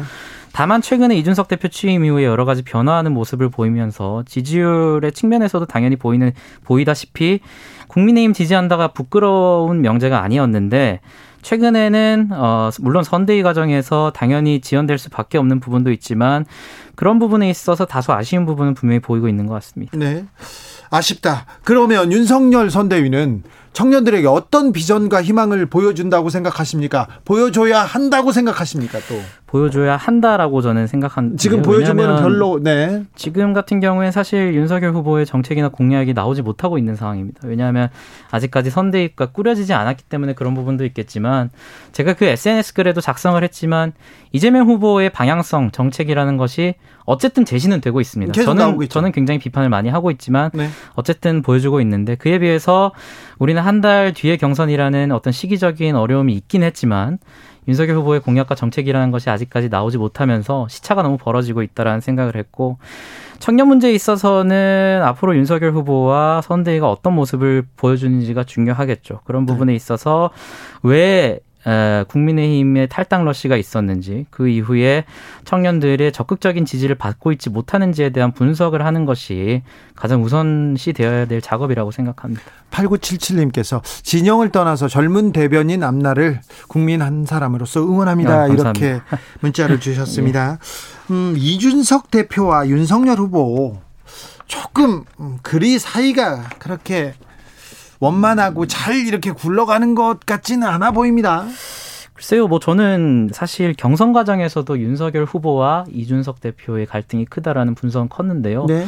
저는 후보와 대표의 갈등이라고는 보지 않습니다. 대표도 여러 번 밝혔다시피 윤석열 후보 측 관계자의 익명성을 빌려서 계속해서 대표를 비난한다든지 아니면 김종인 위원장을 비난하는 모습을 보였는데요. 그렇기 때문에 후보 본인과 대표의 갈등이라기보다는 왜냐하면 대표의 페이스북에서도 볼 수 있다시피 후보하고 계속해서 소통하는 모습은 나오고 있거든요. 네. 다만 네. 윤석열 후보의 기존 캠프 인원이 너무 크다 보니 그러한 부분에서 조금 캠프 관계자와 대표 그리고 캠프 관계자와 위원, 김종인 위원장 사이에 불화가 빚어, 빚어지는 모양새가 아닌가 싶습니다. 네. 어, 전직 대통령 이었던 전두환 씨 사망을 두고 국민의힘이 보인 태도, 윤석열 후보가 보인 태도에 대해서는 어떻게 보십니까? 뭐 전두환 씨에 대한 국민의힘은 국민의힘의 입장은 단호합니다. 그 부분에 과라는 것이 너무나도 크기 때문에 그 부분에 대해서는 당연히 인지를 하고 있고 뭐 윤석열 후보 본인도 조문에 대한 것은 사실 저는 대표가 말했듯이 자율적으로 갈 수 있다라고 생각을 합니다. 하지만 대선 후보로서는 어, 최근에도 사실 윤석열 후보는 광주 민주화 운동과 관련해서 조금은 부적절하다고 할 수 있는 발언을 함으로써 실망감을 안겼기 때문에 네. 이런 상황에서 조문을 하는 것이 부적, 정무적으로 부적절하다라는 판단을 본인도 하신 것 같고 네. 그런 부분에 있어서 이준석 대표의 의중도 많이 반영되었다라고 저는 들었습니다. 네. 그렇기 때문에 뭐 적절한 서사라고 생각하고 있습니다. 윤석열 후보가 청년들 네. 그리고 또 뭐 구직자들한테 이렇게 가서 하는 얘기 중에 몇 가지 좀 설화가 있었어요. 예. 그래서 2030 청년들이 지금 윤석열 후보한테 지금 마음이 안 온 겁니까? 뭐 아무래도 경선 과정에서 있었던 소위 말하는 실언들이라는 것도 분명히 작용을 했을 것 같습니다. 네. 하지만 그것은 입당을 한 지 지금 한 4개월 차된 어, 후보라는 점을 감안한다면 정무적인 음. 차원에서 메시지를 다듬는 것이 부족했던 것은 분명하지만 네. 후보의 네. 철학 자체에는 2030 청년들이 그렇게 반기를 들 만한 지점은 없다고 보고요. 그래서 네. 최근에 선대위가 꾸려지고 윤석열 후보가 대통령 후보로 확정되면서 그 이후에 메시지를 내놓고 있는 것들을 보면 그런 뭐 120시간 발언이라든지 네. 이런 부분은 아직까지 등장을 하고 있 지 않기 때문에 네. 뭐 저는 이렇게 정제된 메시지를 계속 주는 것이 2030 청년들에게도 와닿지 않을까라고 생각합니다. 알겠습니다. 정치 후배 윤석열 후보한테 임승호 대변인이 자주 좀 조언을 하십시오. 네. 자, 민주당은 어, 더 다이너마이트 청년 선대위를 출범시켰습니다. 자, 청년들이 국민의힘에 실망했다고는 하지만 그렇다고 해서 민주당 쪽으로 가지는 않은 것 같습니다. 자, 그런데 민주당의 이 활동 어떻게 보셨어요? 뭐 저는 굳이 비판하고 싶지는 않지만 저는 이렇습니다. 사실 여야를 떠나서 청년 조직을 따로 떼서 만드는 것에는 저는 개인적으로 좀 비판적인 편입니다. 왜냐하면 물론 청년 선대위를 꾸린다면 그곳에서 뭐 권지웅 대변인을 비롯한 젊은 청년 민주당 정치인들이 활동할 수 있는 영역 자체는 보장되겠지만 저도 이런 조직에서 활동해 보면 모든 이슈에 있어서 모든 이슈의 시각을 청년으로 제한시킵니다. 뭔가 신선해야 되고 뭔가 개혁적이어야 되고 뭔가 그런 거 있잖아요. 뭐 청년다워야 된다. 네. 이런 거를 조금 강요하는 측면이 있기 때문에 그게 한계죠. 예, 물론 그런 부분에 있어서 좀 청년 조직 자체를 떼서 만드는 것에 있어서는 조금 지양해야 된다고 보지만 뭐 그래도 더불어민주당 입장, 입장에서는 최근 2030 지지율이 굉장히 미약한 상황에서 어, 해볼 만한 시도라고는 생각하지만 그렇게 긍정적이지는 않다라고 봅니다. 2030 젊은 층이 홍준표 의원을 좋아합니까? 뭐 경선 과정에서도 봤듯이 지지율이 높았었던 것은 사실이죠. 네. 그런데 네. 홍준표 의원이 지금도 뭐 청년 플랫폼도 꽤 인기가 네. 있는 것 같은데 네.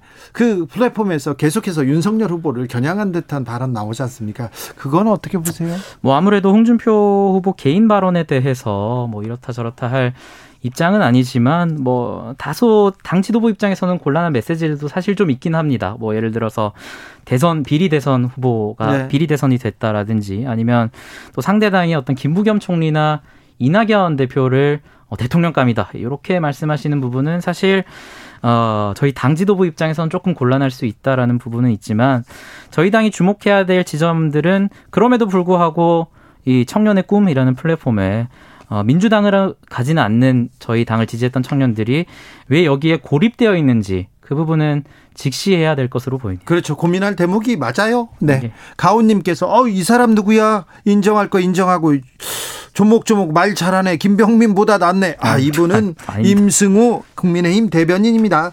자, 2030 남성들한테 이대 남한테 정치권이 구애를 하고 있습니다. 그래서 어찌 보면 어찌 보면요. 국민의힘에서 이 2030 반페미니즘에 기대고 있다는 주장도 나옵니다. 이 부분 좀 주목해야 될 것 같은데요. 뭐 저는 이런 비판이 흔히 이준석 대표에게 많이 가고 있는데 네. 그렇다면 이준석 대표가 언급하는 정책이나 발언 중에 소위 뭐 여혐이나 반페미니즘이라고 하는 지점이 무엇인지 좀 알려줬으면 좋겠다라는 생각은 듭니다. 예를 들어서 어, 최근에 있었던 것이 뭐 여가부 해체라든지 여가부 음. 폐지에 있어서도 비판의 목소리가 있었고 네.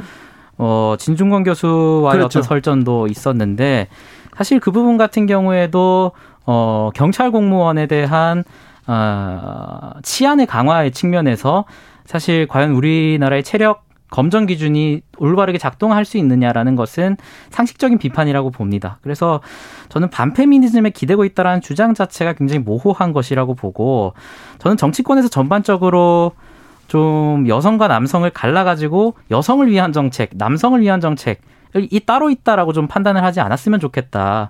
사실 뭐 젠더 갈등이라는 것도 굉장히 중요한 축 중의 하나겠지만 지금 보면은 사실 청년들이 느끼는 것은 일자리 문제라든지 주택 문제라든지 기존의 어, 다른 세대들이 공감하고 있는 이슈도 저희도 똑같이 고통을 받고 있습니다.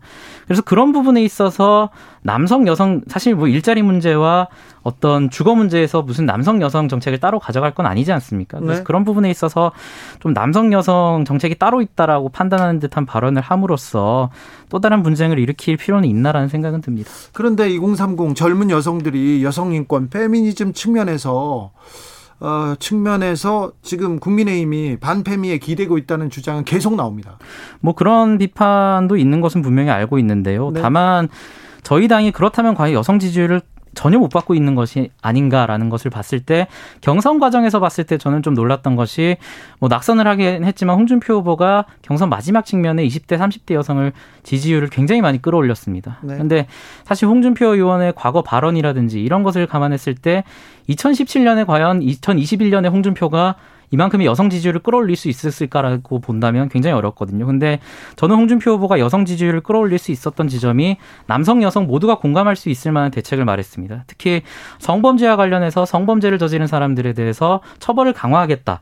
이런 부분에 있어서 남성 여성들이 모두 공감할 수 있는 정책이거든요. 그래서 저는 뭐 여야 할 것 없이 좀 남녀 모두가 공감할 수 있는 정책을 말해준다면 네. 이런 논란은 굳이 어, 일으켜지지 않지 않을까라는 생각은 듭니다. 그런데 2030 여성들한테 남성들한테도 그런데 2030한테 윤석열 후보가 그다지 그렇게 인기를 뭐 매력을 발산하지는 못하고 있는 것 같습니다. 뭐 이재명 후보도 마찬가지죠. 어, 마찬가지요. 네. 윤석열 후보는 사실 뭐 2030 여성들뿐만 아니라 청년 남성 여성 모두에게 사실은 아직까지는 지지율 측면에서는 미약한 것은 사실이죠. 그래서 이게 여성에게만 미약하다라고 또 따로 떼서 본다면 그렇네요.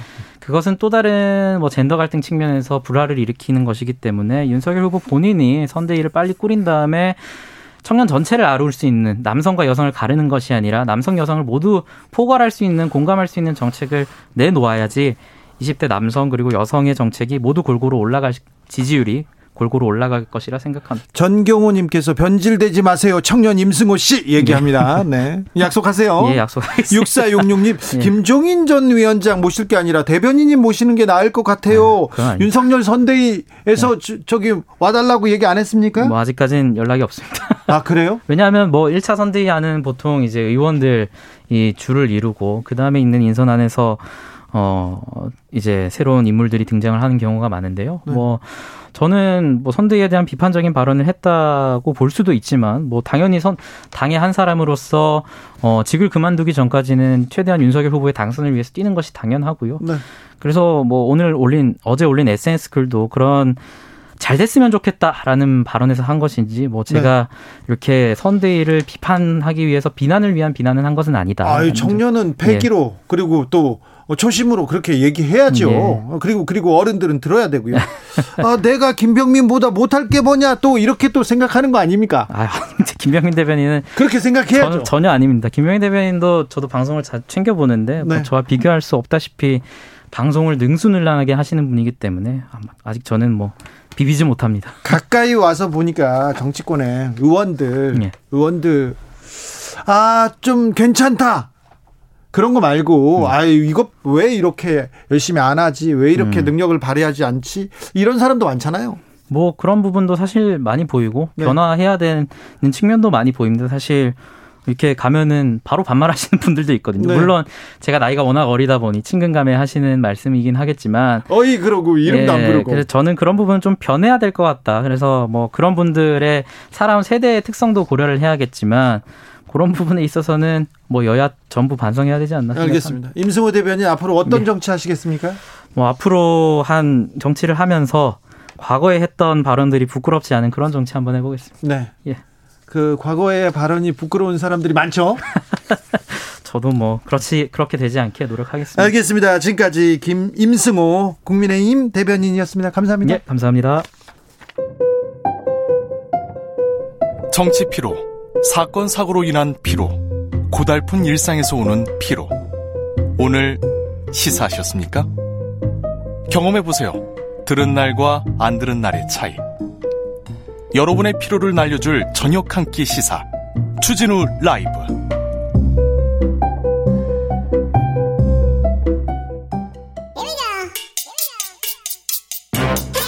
뉴스를 향한 진지한 고민 기자들의 수다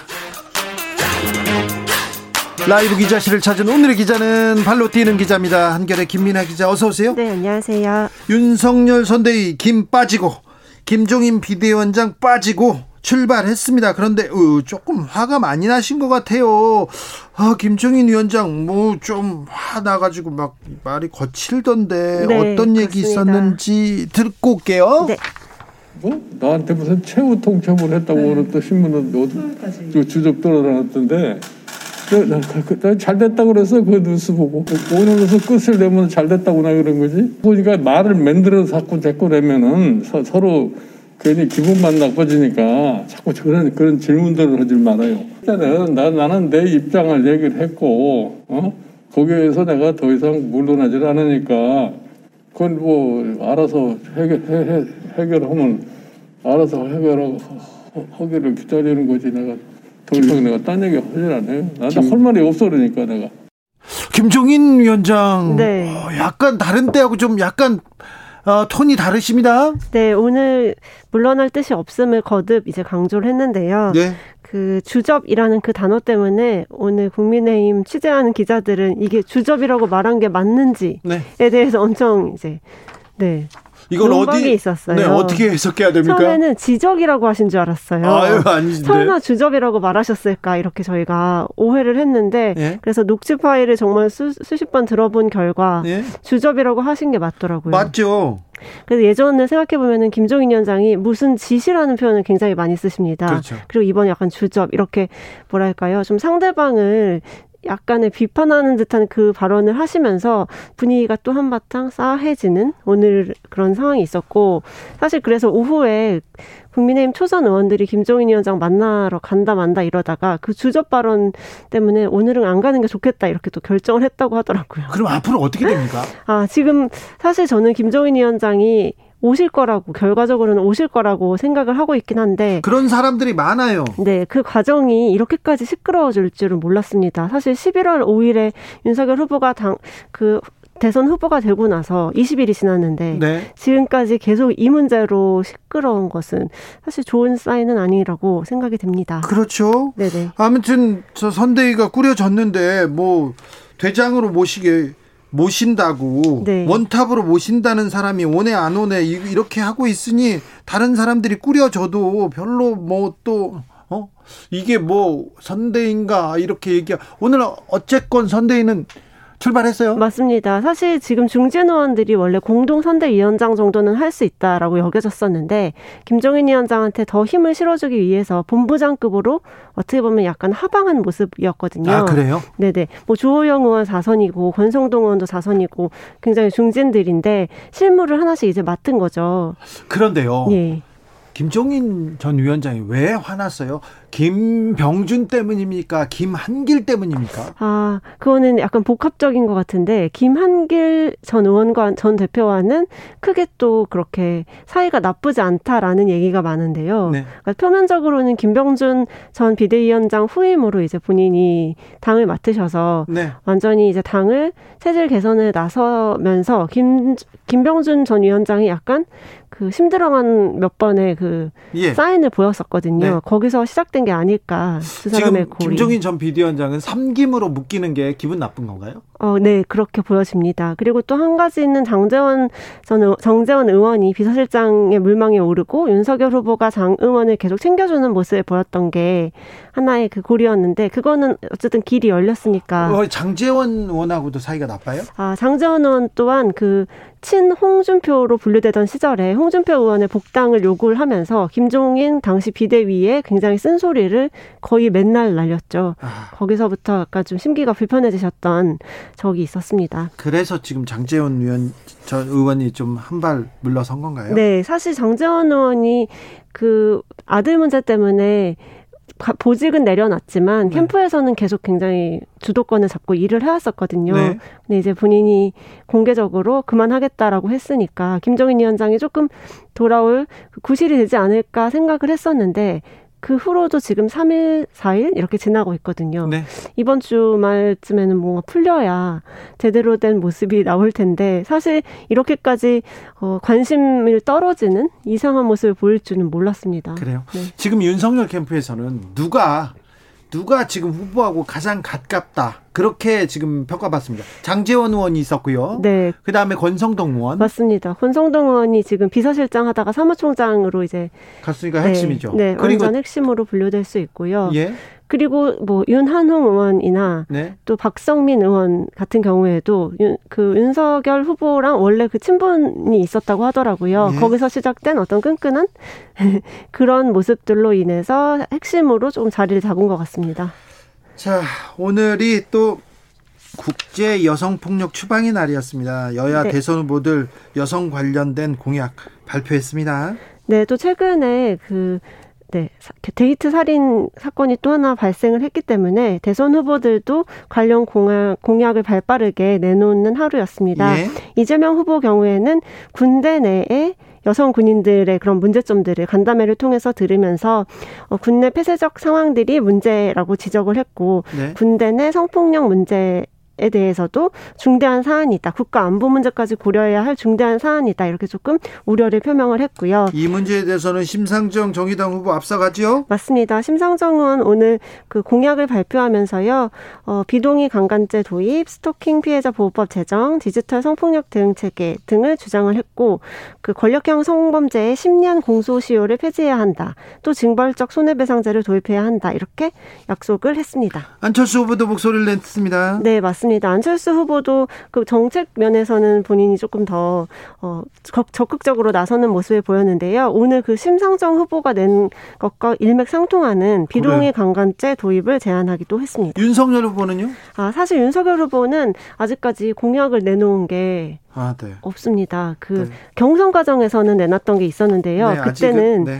그 성범죄 무고죄 처벌을 강화하겠다고 했습니다. 성범죄 무고죄 처벌. 네, 사실상 뭐 성폭력 피해가 거짓말 범죄라는 것을 전제를 했을 경우에는 무고죄를 처벌해야 되는 게 맞겠죠. 거짓말이면 무고죄 그렇죠. 게 맞지만 그 처벌을 강화한다는 면에서는 뭔가 성범죄 중에 거짓말인 게 많을 수 있다라는 취지의 그런 뉘앙스를 풍기면서 여성단체에서 네. 많이 반발을 했었습니다. 그랬죠. 네. 자, 오늘 국회에서는 BTS 얘기가 계속 오르내리더라고요. 네, 맞습니다. 사실 이거 굉장히 민감한 문제인 것 같습니다. 그 국방위가 소위에서 국위를 선양한 대중문화 예술인 군입대 대신 봉사활동으로 병역을 대신하게 할 것인가 말 것인가. 자, BTS 논의하죠. 국회 네. 선양했으니까 면제주자 이 얘기가 나왔어요. 누구 어디 어디에서 지금 주장하고 있습니까? 아, 사실 이 이거는 당에 따라서 엇갈리는 건 아니고 의원 개별로 좀 의견이 다릅니다. 그렇습니까? 네, 그러니까 국민의힘에서도 간사인 성일종 의원 같은 경우에는 어, 병역 특례기를 주는 게 맞다라는 입장을 밝힌 바가 있고 예? 반대로 뭐 군인 출신인 강대식 아니, 강- 군인 출신인 한규 의원 같은 경우에는 신중해야 된다. 다른 청년들의 상실감을 감안해서 뭐 결정을 해야 된다. 이렇게 입장이 조금 나뉘었고요. 민주당에서도 어, 김병기, 김병주 의원은 반대 의사를 표했고 기동민 의원 같은 경우에는 반론이 많지만 논의는 해봐야 된다 이런 입장이었습니다. 국방부는요? 국방부는 신중할 필요가 있다라고 하면서 말을 아꼈는데요. 네. 아무래도 그 앞으로 그렇죠. 네 변수가 여러 가지가 있는데 그 중에서 병력 자원이 감소할 수 있는 그 인구 급감 등을 고려를 했을 때 그리고 국민 감정, 네네. 평등 이런 것도 좀 고려해야 되는데 네. 대선 주자들 입장은 어떻습니까? 맞습니다. 사실 대선 주자들이 어떤 입장일까가 처음에 관심사죠. 대선 주자 지금 대선판이니까요. 안철수 대표가 오늘 약간 네, 용기를 냈는지 방탄소년단은 대체복무 자격이 충분하다라는 입장을 먼저 딱 내놨 고요. 네. 그러면서 손흥민 선수는 되는데 방탄소년단은 안 되는 이유를 이해하기가 어렵다라는 이유를 댔습니다. 다른 분들은요? 이재명 후보 같은 경우에는 도지사 시절인 지난해 10월 달에 군복무를 회피하지 않도록 원칙대로 해야 된다는 그 방탄소년단 팬클럽의 뜻이 굉장히 훌륭하다. 병역 의무는 대한민국 남성 모두에게 있다.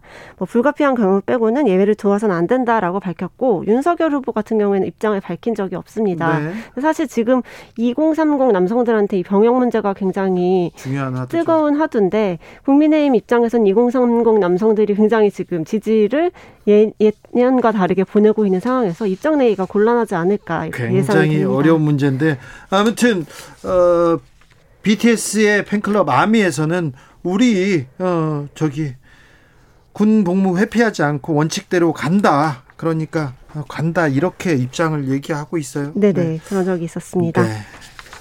프로 김님께서 현실적으로 야구 우승했다고 면제 왕창 해주는 것보다는 훨씬 낫다 이렇게 얘기하고요. 4085님 그냥 법대로 해라.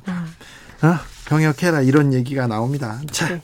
말씀 잘 들었습니다. 기자들의 수다 한결의 김민아 기자였습니다. 네 감사합니다. 교통정보센터 다녀올게요. 김한나 씨.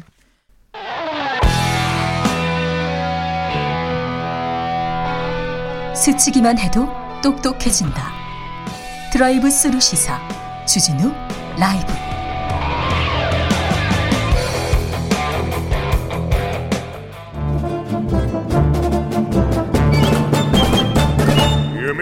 여기도 뉴스 저기도 뉴스 빡빡한 시사 뉴스 속에서 가슴이 답답할 때뇌 휴식을 드리는 시간입니다. 오늘도 맛있는 책을 만나보겠습니다. 책의 맛. 김갑수 평론가 어서 오세요. 네, 안녕하세요. 정선태 국민대 교수님 어서 오세요. 네, 안녕하세요. 네, 11월이 다 가고 있습니다. 이제 겨울이 오고 있어요. 어찌 지내시는지 아 그거 물어봐야 되겠습니다. 김갑수 선생님 전두환 씨 사망 소식 딱 듣고 어떤 생각이 드시던가요? 그러니까 80년대 저는 이제 초반 대학생이었는데 두말할 것도 없이 이제 분노와 공포 이게 지배를 했잖아요. 네. 많은 세월이 흘렀어요. 30년, 40년이 흘렀단 말이에요. 근데 이제 그 감정, 그때 감정은 고스란히 남아 있긴 한데, 그 막상 이제 고인이 되는 걸 보면서, 그, 그때와 동일한 수준의 분노를 느끼는 분들도 봤고, 어, 한번 정리해야 될 이제 시점이 됐구나도 느껴지기도 하고, 박정희에 대해서는 이제 개발 독재 공과에 대한 정리가 이루어졌거든요. 근데 전두환에 대해서는 사실 사회적으로 그 징벌을 하는 것도 애매하고 또 뭐 평가도 애매하고 그래서 좀 복잡한 마음이 들었는데 전체적인 기류는 하여튼 그래도 이 군부 무단 통치에 대한 그 부정적 감정이 훨씬 지배적이라는 거가 확인된 거죠. 정선대 교수님. 네. 예, 아들 녀석이 문자를 보내서 어, 얘기를 하더라고요. 아버지 소, 어, 소감 어떠십니까? 네. 시원섭섭하십니까? 이렇게 묻길래 아, 그런 감정하고 다르게 한 시대를 전혀 정리하지 못한 채 또 지내버렸구나. 네. 우리가 지난 시간인가 지지난 시간인가 용서의 문제를 얘기했었잖아요. 네. 용서와 간용 이전에 아직도 일, 인륜에 또 인도에 대한 범죄자를 제대로 예, 단죄하지 못한 채 예, 시간을 보내버렸구나 라는 생각에 답답하고 갑갑하고 했습니다. 그 단죄하지 못한 대가가 또다시 그 전두환을 예, 옹호하는 세력들의 바로로 이어지지 않을까 네. 싶기도 합니다. 저는 저 배우 김우성 씨하고 같이 있다가 사망 소식을 접했는데 아, 김우성 배우가 탄식을 이렇게 쏟아내면서 아, 저 사람이 없었더라면 나의 삶은 조금 더 평화로웠을 텐데 그리고 행복했을 텐데 저 사람 때문에 자기 인생이 너무 다른 쪽으로 빗나간 것 같아서 네, 그런 사람들 많죠. 네, 그러면서 또, 아, 좀 사과는 했으면 했어야 되는데 하면서 좀 안타까워하는데 탄식이, 그 탄식이 가슴에 남습니다. 자, 오늘 맛볼 책의 맛. 김기창 작가의 단편 모음집 기후 변화 시대의 사랑입니다. 자, 어떤 작품입니까, 선생님? 네, 예, 오래전부터 벼려왔, 벼러왔었습니다. 네, 올해 벼를- 4월에 간행이 됐는데요. 네. 그때부터 언제쯤이나 이 책을 소개할까 생각하고 있었습니다. 네. 이 기후 변화 시대의 사랑은 우리 작년에 이 시간에 얘기했던 콜레라 시대의 사랑, 네. 가브리엘 마르키스의 콜레라 시대의 사랑에서 네. 따온 제목입니다. 그런 것 같아요. 네. 저도 코로나 시대의 사랑을 한 다섯 쪽 쓰다가 말았습니다. 아니, 그러니까 어, 기후 변화를 소설 제목으로 내걸면 얼마나 안 어울립니까? 아, 그러게요. 근데 이게 사실은 마르케스 작품의 일종의 변형이다라고 그렇죠. 느껴지면 이게 약간 좀 재밌게 다가오는 거죠. 그렇죠. 네. 전체적인 틀은 기후 변화 변화로 대표되는 또는 기후 위기로 대표되는 이 기상 예, 이상 현상이 예측 불가능하듯이 사랑도 예측 불가능하다. 예. 그 큰 틀에서 기후 변화를 배경에 거느리고 어, 주 남녀의 관계들이죠. 네. 남녀의 관계를 얘기하는 열 편의 소설이 담겨 있는데요. 앞에 세 편이 이른바 돔시티 삼부작이라고 할 네. 수 있을 것 같습니다. 예. 예, 하이피버 프로젝트와 갈매기 그리고 유령과 함께한 하루, 개와 네. 고양이에 관한 진실. 이 돔시티 삼부작 말고도 다 이 기후 변화와 관련된 어, 작은 얘기, 어, 작은 얘기지만은 깊은 의미를 담고 있는 어, 작품들입니다. 자, 디스토피아라고 하지 않습니까? 잘 짜여진 SF 영화를 보는 것 같습니다. 네. 굉장히 재밌고요. 오, 신선합니다, 이거. 이거 영화 각색하는 사람 아, 주 쉽게 써요. 아, 그러니까 자, 저는 작가가 이거 영화나 드라마를 전제로 하고 많은 아이디어를 거기다 쏟아내지 않았나 이런 생각을 해봤어요. 이것도 드라마로 만들어졌으면 좋겠다. 자, 그런 생각했는데, 자, 음, 약간 음. 판타지가 아닙니다. 우리 일상 얘기인데 여기에서 어 갑자기 평균 기온이 54도로 올라갑니다. 체감 기온은 73도예요. 근데 오 그럴 수 있겠다 그런 생각부터 이 작품을 시작합니다. 그러니까 환경 재앙을 그려내는 여러 가지 접근법이 있을 텐데 네. 이 작가 김기창 씨의 이제 문법은 그거예요. 딱 비교될 수 있는 게 있네요. 가령 이 요즘 넷플릭스에서 세계 1위를 찍고 있는 이 드라마 지옥 있지 지옥. 않습니까? 지옥, 음. Hellbound. 네. 그런 분위기라고 생각하시면 돼요. 지옥을 또 다 보셨군요. 또두 아, 분들은. 이거 어떻게 네. 한 겁니까? 네. 하루 만에 다 봤지. 네. 그러니까 그 암울하고 막막한 세계인데 이 안에 있는 것 중에 첫 번째 작품 그 하이피버 프로젝트라는 작품만을 먼저 얘기를 하면요. 예. 이런 상황입니다. 어마어마한 환경 재앙이 와서 이제 사람이 살 수가 없으니까 살 꾀를 생각해낸 게 이 도움을 설정하는 거예요. 설치하는 거예요. 네. 그래서 도움 안에 사람들이 들어가면 거기는 기후로부터 안전하게 살 수 있는 곳이 돼요. 네. 근데 문제는 도움에 모두가 들어갈 수는 없잖아요. 그렇죠. 또 공간이 제한돼 있으니까. 추방자들은 바깥에 살아야 네. 됩니다. 그래서 도움 바깥으로 추방된 어떤 소피라는 여성의 일상의 한 장면으로부터 시작을 하는데 네. 그 모습이 우리가 문명을 갖고 살아온 사람들의 행태와 전혀 벗어나 버린 그냥 정말 끔찍한 모습의 삶을 하는 거예요. 돔에서는 물론 이제 구호물자 헬리콥터를 뿌려갖고 그거 이제 얻어먹고 사는데 막시 혹성 탈출에 그 원숭이들 음. 핍박받는 사람 같은 그런 식의 생활을 하는 거예요. 막 시작은 소피가 막 예, 자위하는 걸 좀 이상하게 시작을 하는데 그런 속에서 도대체 어 어떤 출구가 있는가를 고민하는 이 여주인공 소피, 소피의 연인인 피버란 친구, 이 피버가 둘이 이제 의견이 대립되는데 그럴 때 지들만 안전하게 설정해놓은 이 돔 안을 붕괴시키느냐 또는 그들과 타협을 해갖고 살 공간을 넓히느냐 이게 이제 온건론, 매파, 비둘기파 싸움 비슷하게 네. 이 환경 재앙을 돌파하고자 하는 사람들의 절박한 몇 개의 태도들을 막 대립시켜 보여줘요. 네.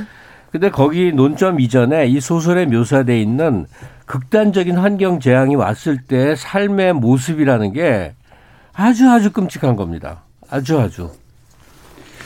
네, 근데 이 학자들 사이에서도 이 기후 변화에 대해서 회의적인 사람들이 있다고 해요. 예, 예. 자연적인 그 변화일 뿐이다라고 네. 얘기한다는데 극복해낼 수 있다. 네, 이렇게. 극복할 수 있다. 그리고 과학에 신뢰를 둔 사람들도 너무 이 공포를 조정하지 말라 이렇게 네. 얘기하는 것 하는 사람들도 적지 않은 것 같습니다. 그런데 많은 그 과학자들은 기후 변화가 인간 활동에 의한 어 인위적인 재앙이라고 얘기하는 사람들이 많은 것 같죠. 예. 올해인가요? 텍사스에 몰려온 한파 음. 그리고 올해 KBS에서 제작한 붉은 지구라는 다큐멘터리를 봐도 분명히 이 재앙이 맞는 것 같습니다. 예를 들면은 이 소설의 배경은 그야말로 전 세계적입니다. 인도네시아 발리가 배경인 작품도 있는데 거기에 산호초의 백화 현상이 광범위하게 벌어지고요. 예. 뭐 우리가 잘 알고 있다시피 이 약속의 땅이라는 작품에 다루고 있는 북극곰, 곰이 북극입니다. 주인공인데 네.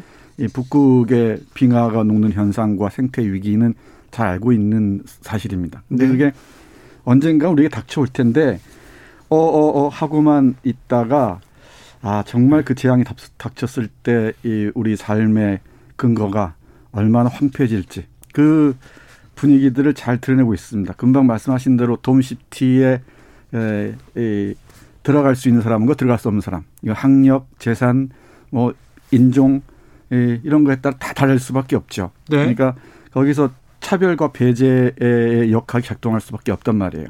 여기서는 궁극적으로 내전 내전으로까지 치달을 수 있다라고 표현합니다. 그래서 이런 환경 위기, 기후 위기는 단순한 환경과 이, 이 환경과 인간의 관계뿐만 아니고 인간의 삶 자체 전체를 아, 초토화할 수 있는 지, 어, 지점으로까지 나갈 수 있겠다. 그런 이 소설을 읽으면서 그런 생각을 했습니다. 어, 책 속으로 조금 들어가 보겠습니다. 책 속의 문장들 만나볼까요? 어떤 문장이 어, 가슴에 이렇게 턱 걸리셨습니까? 정선태 선생님? 네. 맨 처음 작품 하이피오 프로젝트에 예, 이런 문장이 나옵니다. 짤막한데요. 이 모든 게 꿈이었으면 좋겠어. 고통스러운 날씨도 돔시티도. 네, 이렇게 꿈이었으면 좋겠다라고 할 때 상황을 예, 파악하는 게 좋을 것 같은데 네. 많은 사람들은 그렇지는 않은 것 네. 같습니다. 그렇죠, 그렇죠. 상황이 닥쳐야 또 그때 네. 올 때까지는 모르지. 요 지금도 기후 위기다. 분명히 지구가 지금 신음하면서 신호를 보내고 있다고 하는데 아우 뭐 나한테 내일이겠어. 그러니까 북극 남극에 빙하가 높고 또 뭐 탄소 배출로 문제가 있고를 이해하기 위해서는 상당히 지적 노력이 필요해요. 네. 근데 사람은 가령 전쟁이 내일 모레 날 것 같다든지 뭐 이런 전쟁 공포, 과거의 핵 공포, 음. 그다음에 굉장히 구체적인 공해 물질로 인해서 막 음. 기형아가 출생하고 물고기가 등이 휘고 이런 식의 앞에서 반응해서 그걸 조금씩 해결해 왔거든요. 네. 근데 이게 지금 환경재앙 지금 현재 문제는 그야말로 너무 거대한 전지구적 상황이라서 개인으로서는 대처한다는 게 굉장히 무력해지고 그렇죠. 네. 예, 그다음에 해법을 찾아보자니 여러 가지 내가 불편을 감수해야 돼요. 당장 탄소세를 우리는 앞으로 굉장히 많이 부담을 해야 됩니다. 그런 등등을 포함해서 어느 만큼 우리 사회에 이제 환경 지향이 의식화 인식 의식화되었는가 인식이 되었는가 하는 문제예요.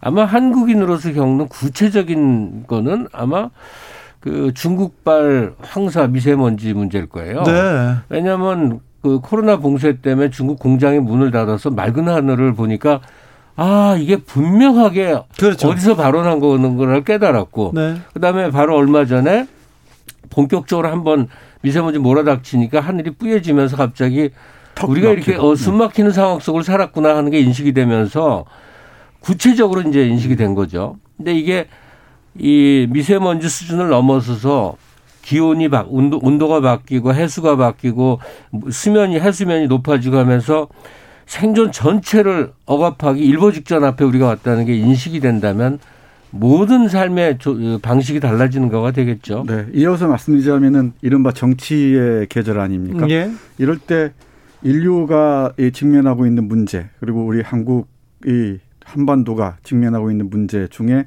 여러 가지가 있겠지만 그 중에 하나가 기후 변화라고 공감한다면 이런 게 의지에 올라서 전 그 국민들이 함께 그 논, 논의 또 논쟁의 현장을 보고 상황이 어떻게 진행되고 있는지 봤으면 좋겠어요. 그러니까 네. 이 정치 이 계절의 간 중요한 의미는 정치적 계몽의 시간이라는 점에서 저는 이 중요하다고 생각하는데 거기에 그 중요한 의제 중에 하나가 기후 변화가 됐으면 좋겠습니다. 네. 그리고 유럽에서는 그리고 또 스칸디나비아에서는 지금 모든 공약의 1번, 2번이 기후 환경에 대한. 네. 공약인데 어, 얼마- 우리는 예, 그럴 수밖에 없는 게 구체적인 사례들이 너무 큰 거예요.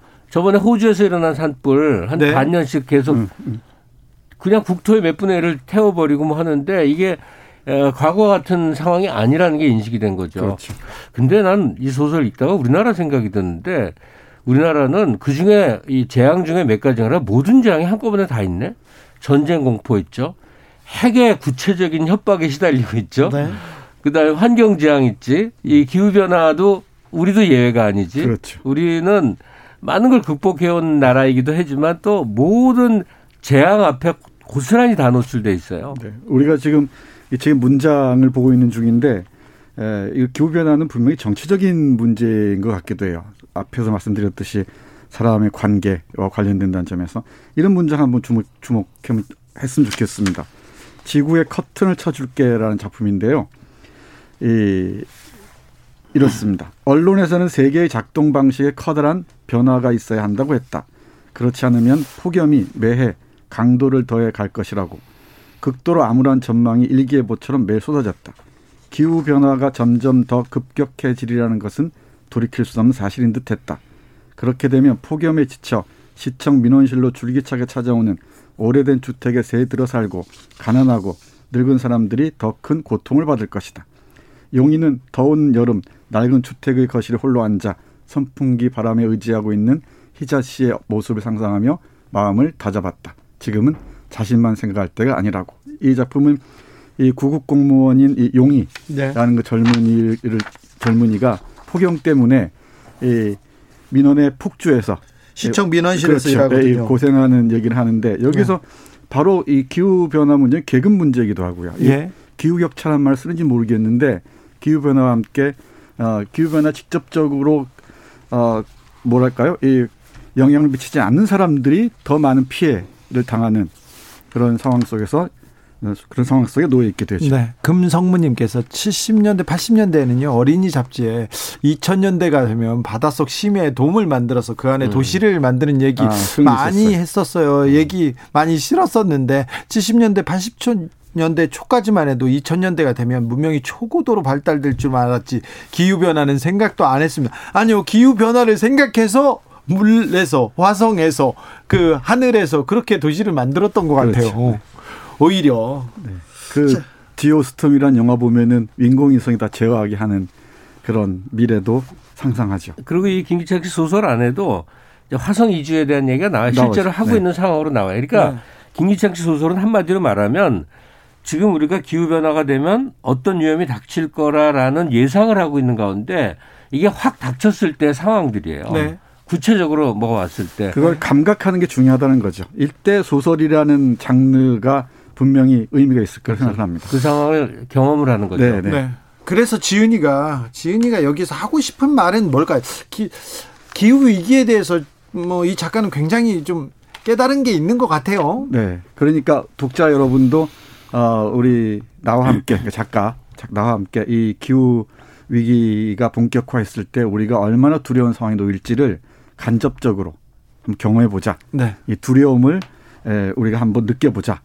네. 그래야 이 어떤 식으로는 실천하지 않겠느냐 이 얘기인 것 같습니다. 김갑수 선생님. 네, 네. 지구를 떠나서 지금 기후 위기 때문에 위기가 왔어요. 지구를 떠나서 다른 행성에 살 수 있다. 떠나는 사람들이 막 있어요. 그럼 지구를 떠나시겠습니까? 이거 저는- 할리우드 영화의 설정인데. 어, 근데 저는 이대로 살다 죽을 것 같아요. 그냥 나는 됐다. 내가 뭘 더 바라냐. 그러니까 어, 더 나은 삶을 개척하는 것도 굉장히 좋은 자세인데 네. 그 피폐하고 오갈 데 없다 하더라도 이 또 내가 내게 주어진 땅을 끝끝내 지키면서 사는 것도 의미 있는 일이라고 생각이 들어요. 네. 아 그리고 짧게 개인적인 소감 말씀드리자면은 이 소설집에 실린 열 편 중에서 아, 청년의 얘기를 다룬 접는 나날 이 간접적으로 기후 변화 관련이 있는데 이 접는 나날이 에, 문학 적 완성도에서 가장 높은 것 같습니다. 어떤 내용이죠? 이 젊은 그 친구가 네. 아, 모든 걸 접습니다. 네, 접어요. 그러니까 이, 뭐 옷, 옷도 접고 청바지도 접고 하다가 나중에 네. 욕망도 접고 네. 아, 모든 미래에 대한 희망도 접고 아버지도 중식당 접고. 네, 그리고 끝, 끝, 끝내는 이제 자신까지도 접어버리죠. 네. 자신의 모습이 티셔츠로만 남는. 아. 아니 근데 정선태 교수가 오늘 이 김기창 씨 기후 변화 시대의 사랑을 소개하는 내내 기후 변화는 정치적 문제다라고 네, 네. 선언을 하잖아요. 네. 저도 이제 동의를 하는데 한 국가의 가장 중대한 의제가 분출해서 토론되는 장이 바로 대통령 선거식이에요. 그렇게 생각합니다. 예, 근데 지금이 바로 대선 시기인데 지금만큼 뭐가 지금 부각된 의사 어, 저 의제라고 하면 아마 청년 청년 세대에 대한 문제 정도일 것 같은데 네. 기후 문제가 이렇게 논외로 돼 있나 하고 좀 놀랍기도 합니다. 이 소설을 읽으면서 새삼 느낀 건데 맞, 맞아요. 어, 양대 진영에서 즉 대선을 주도하는 쪽에서 국민들에게 굉장히 어필할 수 있는 호소력 있는 의제로 기후 변화가 별로 안 나온다는 거는 우리 사회에서도 각성이 덜 돼 있다는 의미이기도 하고 대선 주자나 정치인들에게도 이 문제는 이 두 번째, 세 번째, 네 번째 문제로 미뤄져 있다는 얘기도 되기도 해요. 네. 지금 어, 네. 근데 어떤 진영에서는 아예 공약을 아직 못 내고 있습니다. 지금. 공약이 아예 없기도 하고. 그 젊은 그 세대와 기후 변화의 연결 고리를 자, 찾을 수 있는 게 바로 접는 나날입니다. 이런 작가의 솜씨를 볼 수 있는 부분인데 한 문장만 보면 이래요. 네. 근호는 전기 근호가 주인공입니다. 전기 사용을 접었고 가스 사용을 접었으며 수도 사용을 접었다. 인터넷 사용을 접었고 휴대폰 사용을 접었다. 그리고 마지막으로 먹는 일을 접었다. 아이고. 그러면 마지막 문장이 이렇습니다. 태원이 자신의 원룸에서 처음 마주한 것은 방 한가운데 곱게 접혀 있는 조그마한 티셔츠. 청바지 접고 네. 티셔츠 접고 후드티 접고 네. 아우. 결국은 자신까지 다 접어버리는 네. 이런 위기에 처한 청년의 초상을 읽을 수 있는 작품이 바로 접는 나날입니다. 알겠습니다. 기후 변화의 시대의 사랑 오늘 함께 읽어봤습니다. 정선태, 김갑수 두 선생님 오늘도 감사했습니다. 네, 고맙습니다. 네. 주진우 라이브는 김갑수 평론가의 추천곡 워의 The World is a Ghetto 들으면서 여기서 인사드리겠습니다. 돌발 퀴즈의 정답은 플라스틱이었습니다. 물고기 배를 갈랐더니 플라스틱이 꽉 차 있다. 이거는 좀 더 이상 이런 장면은 더 이상 없기를 바래봅니다. 아, 저는 내일 오후 5시 5분에 돌아오겠습니다. 지금까지 주진우였습니다.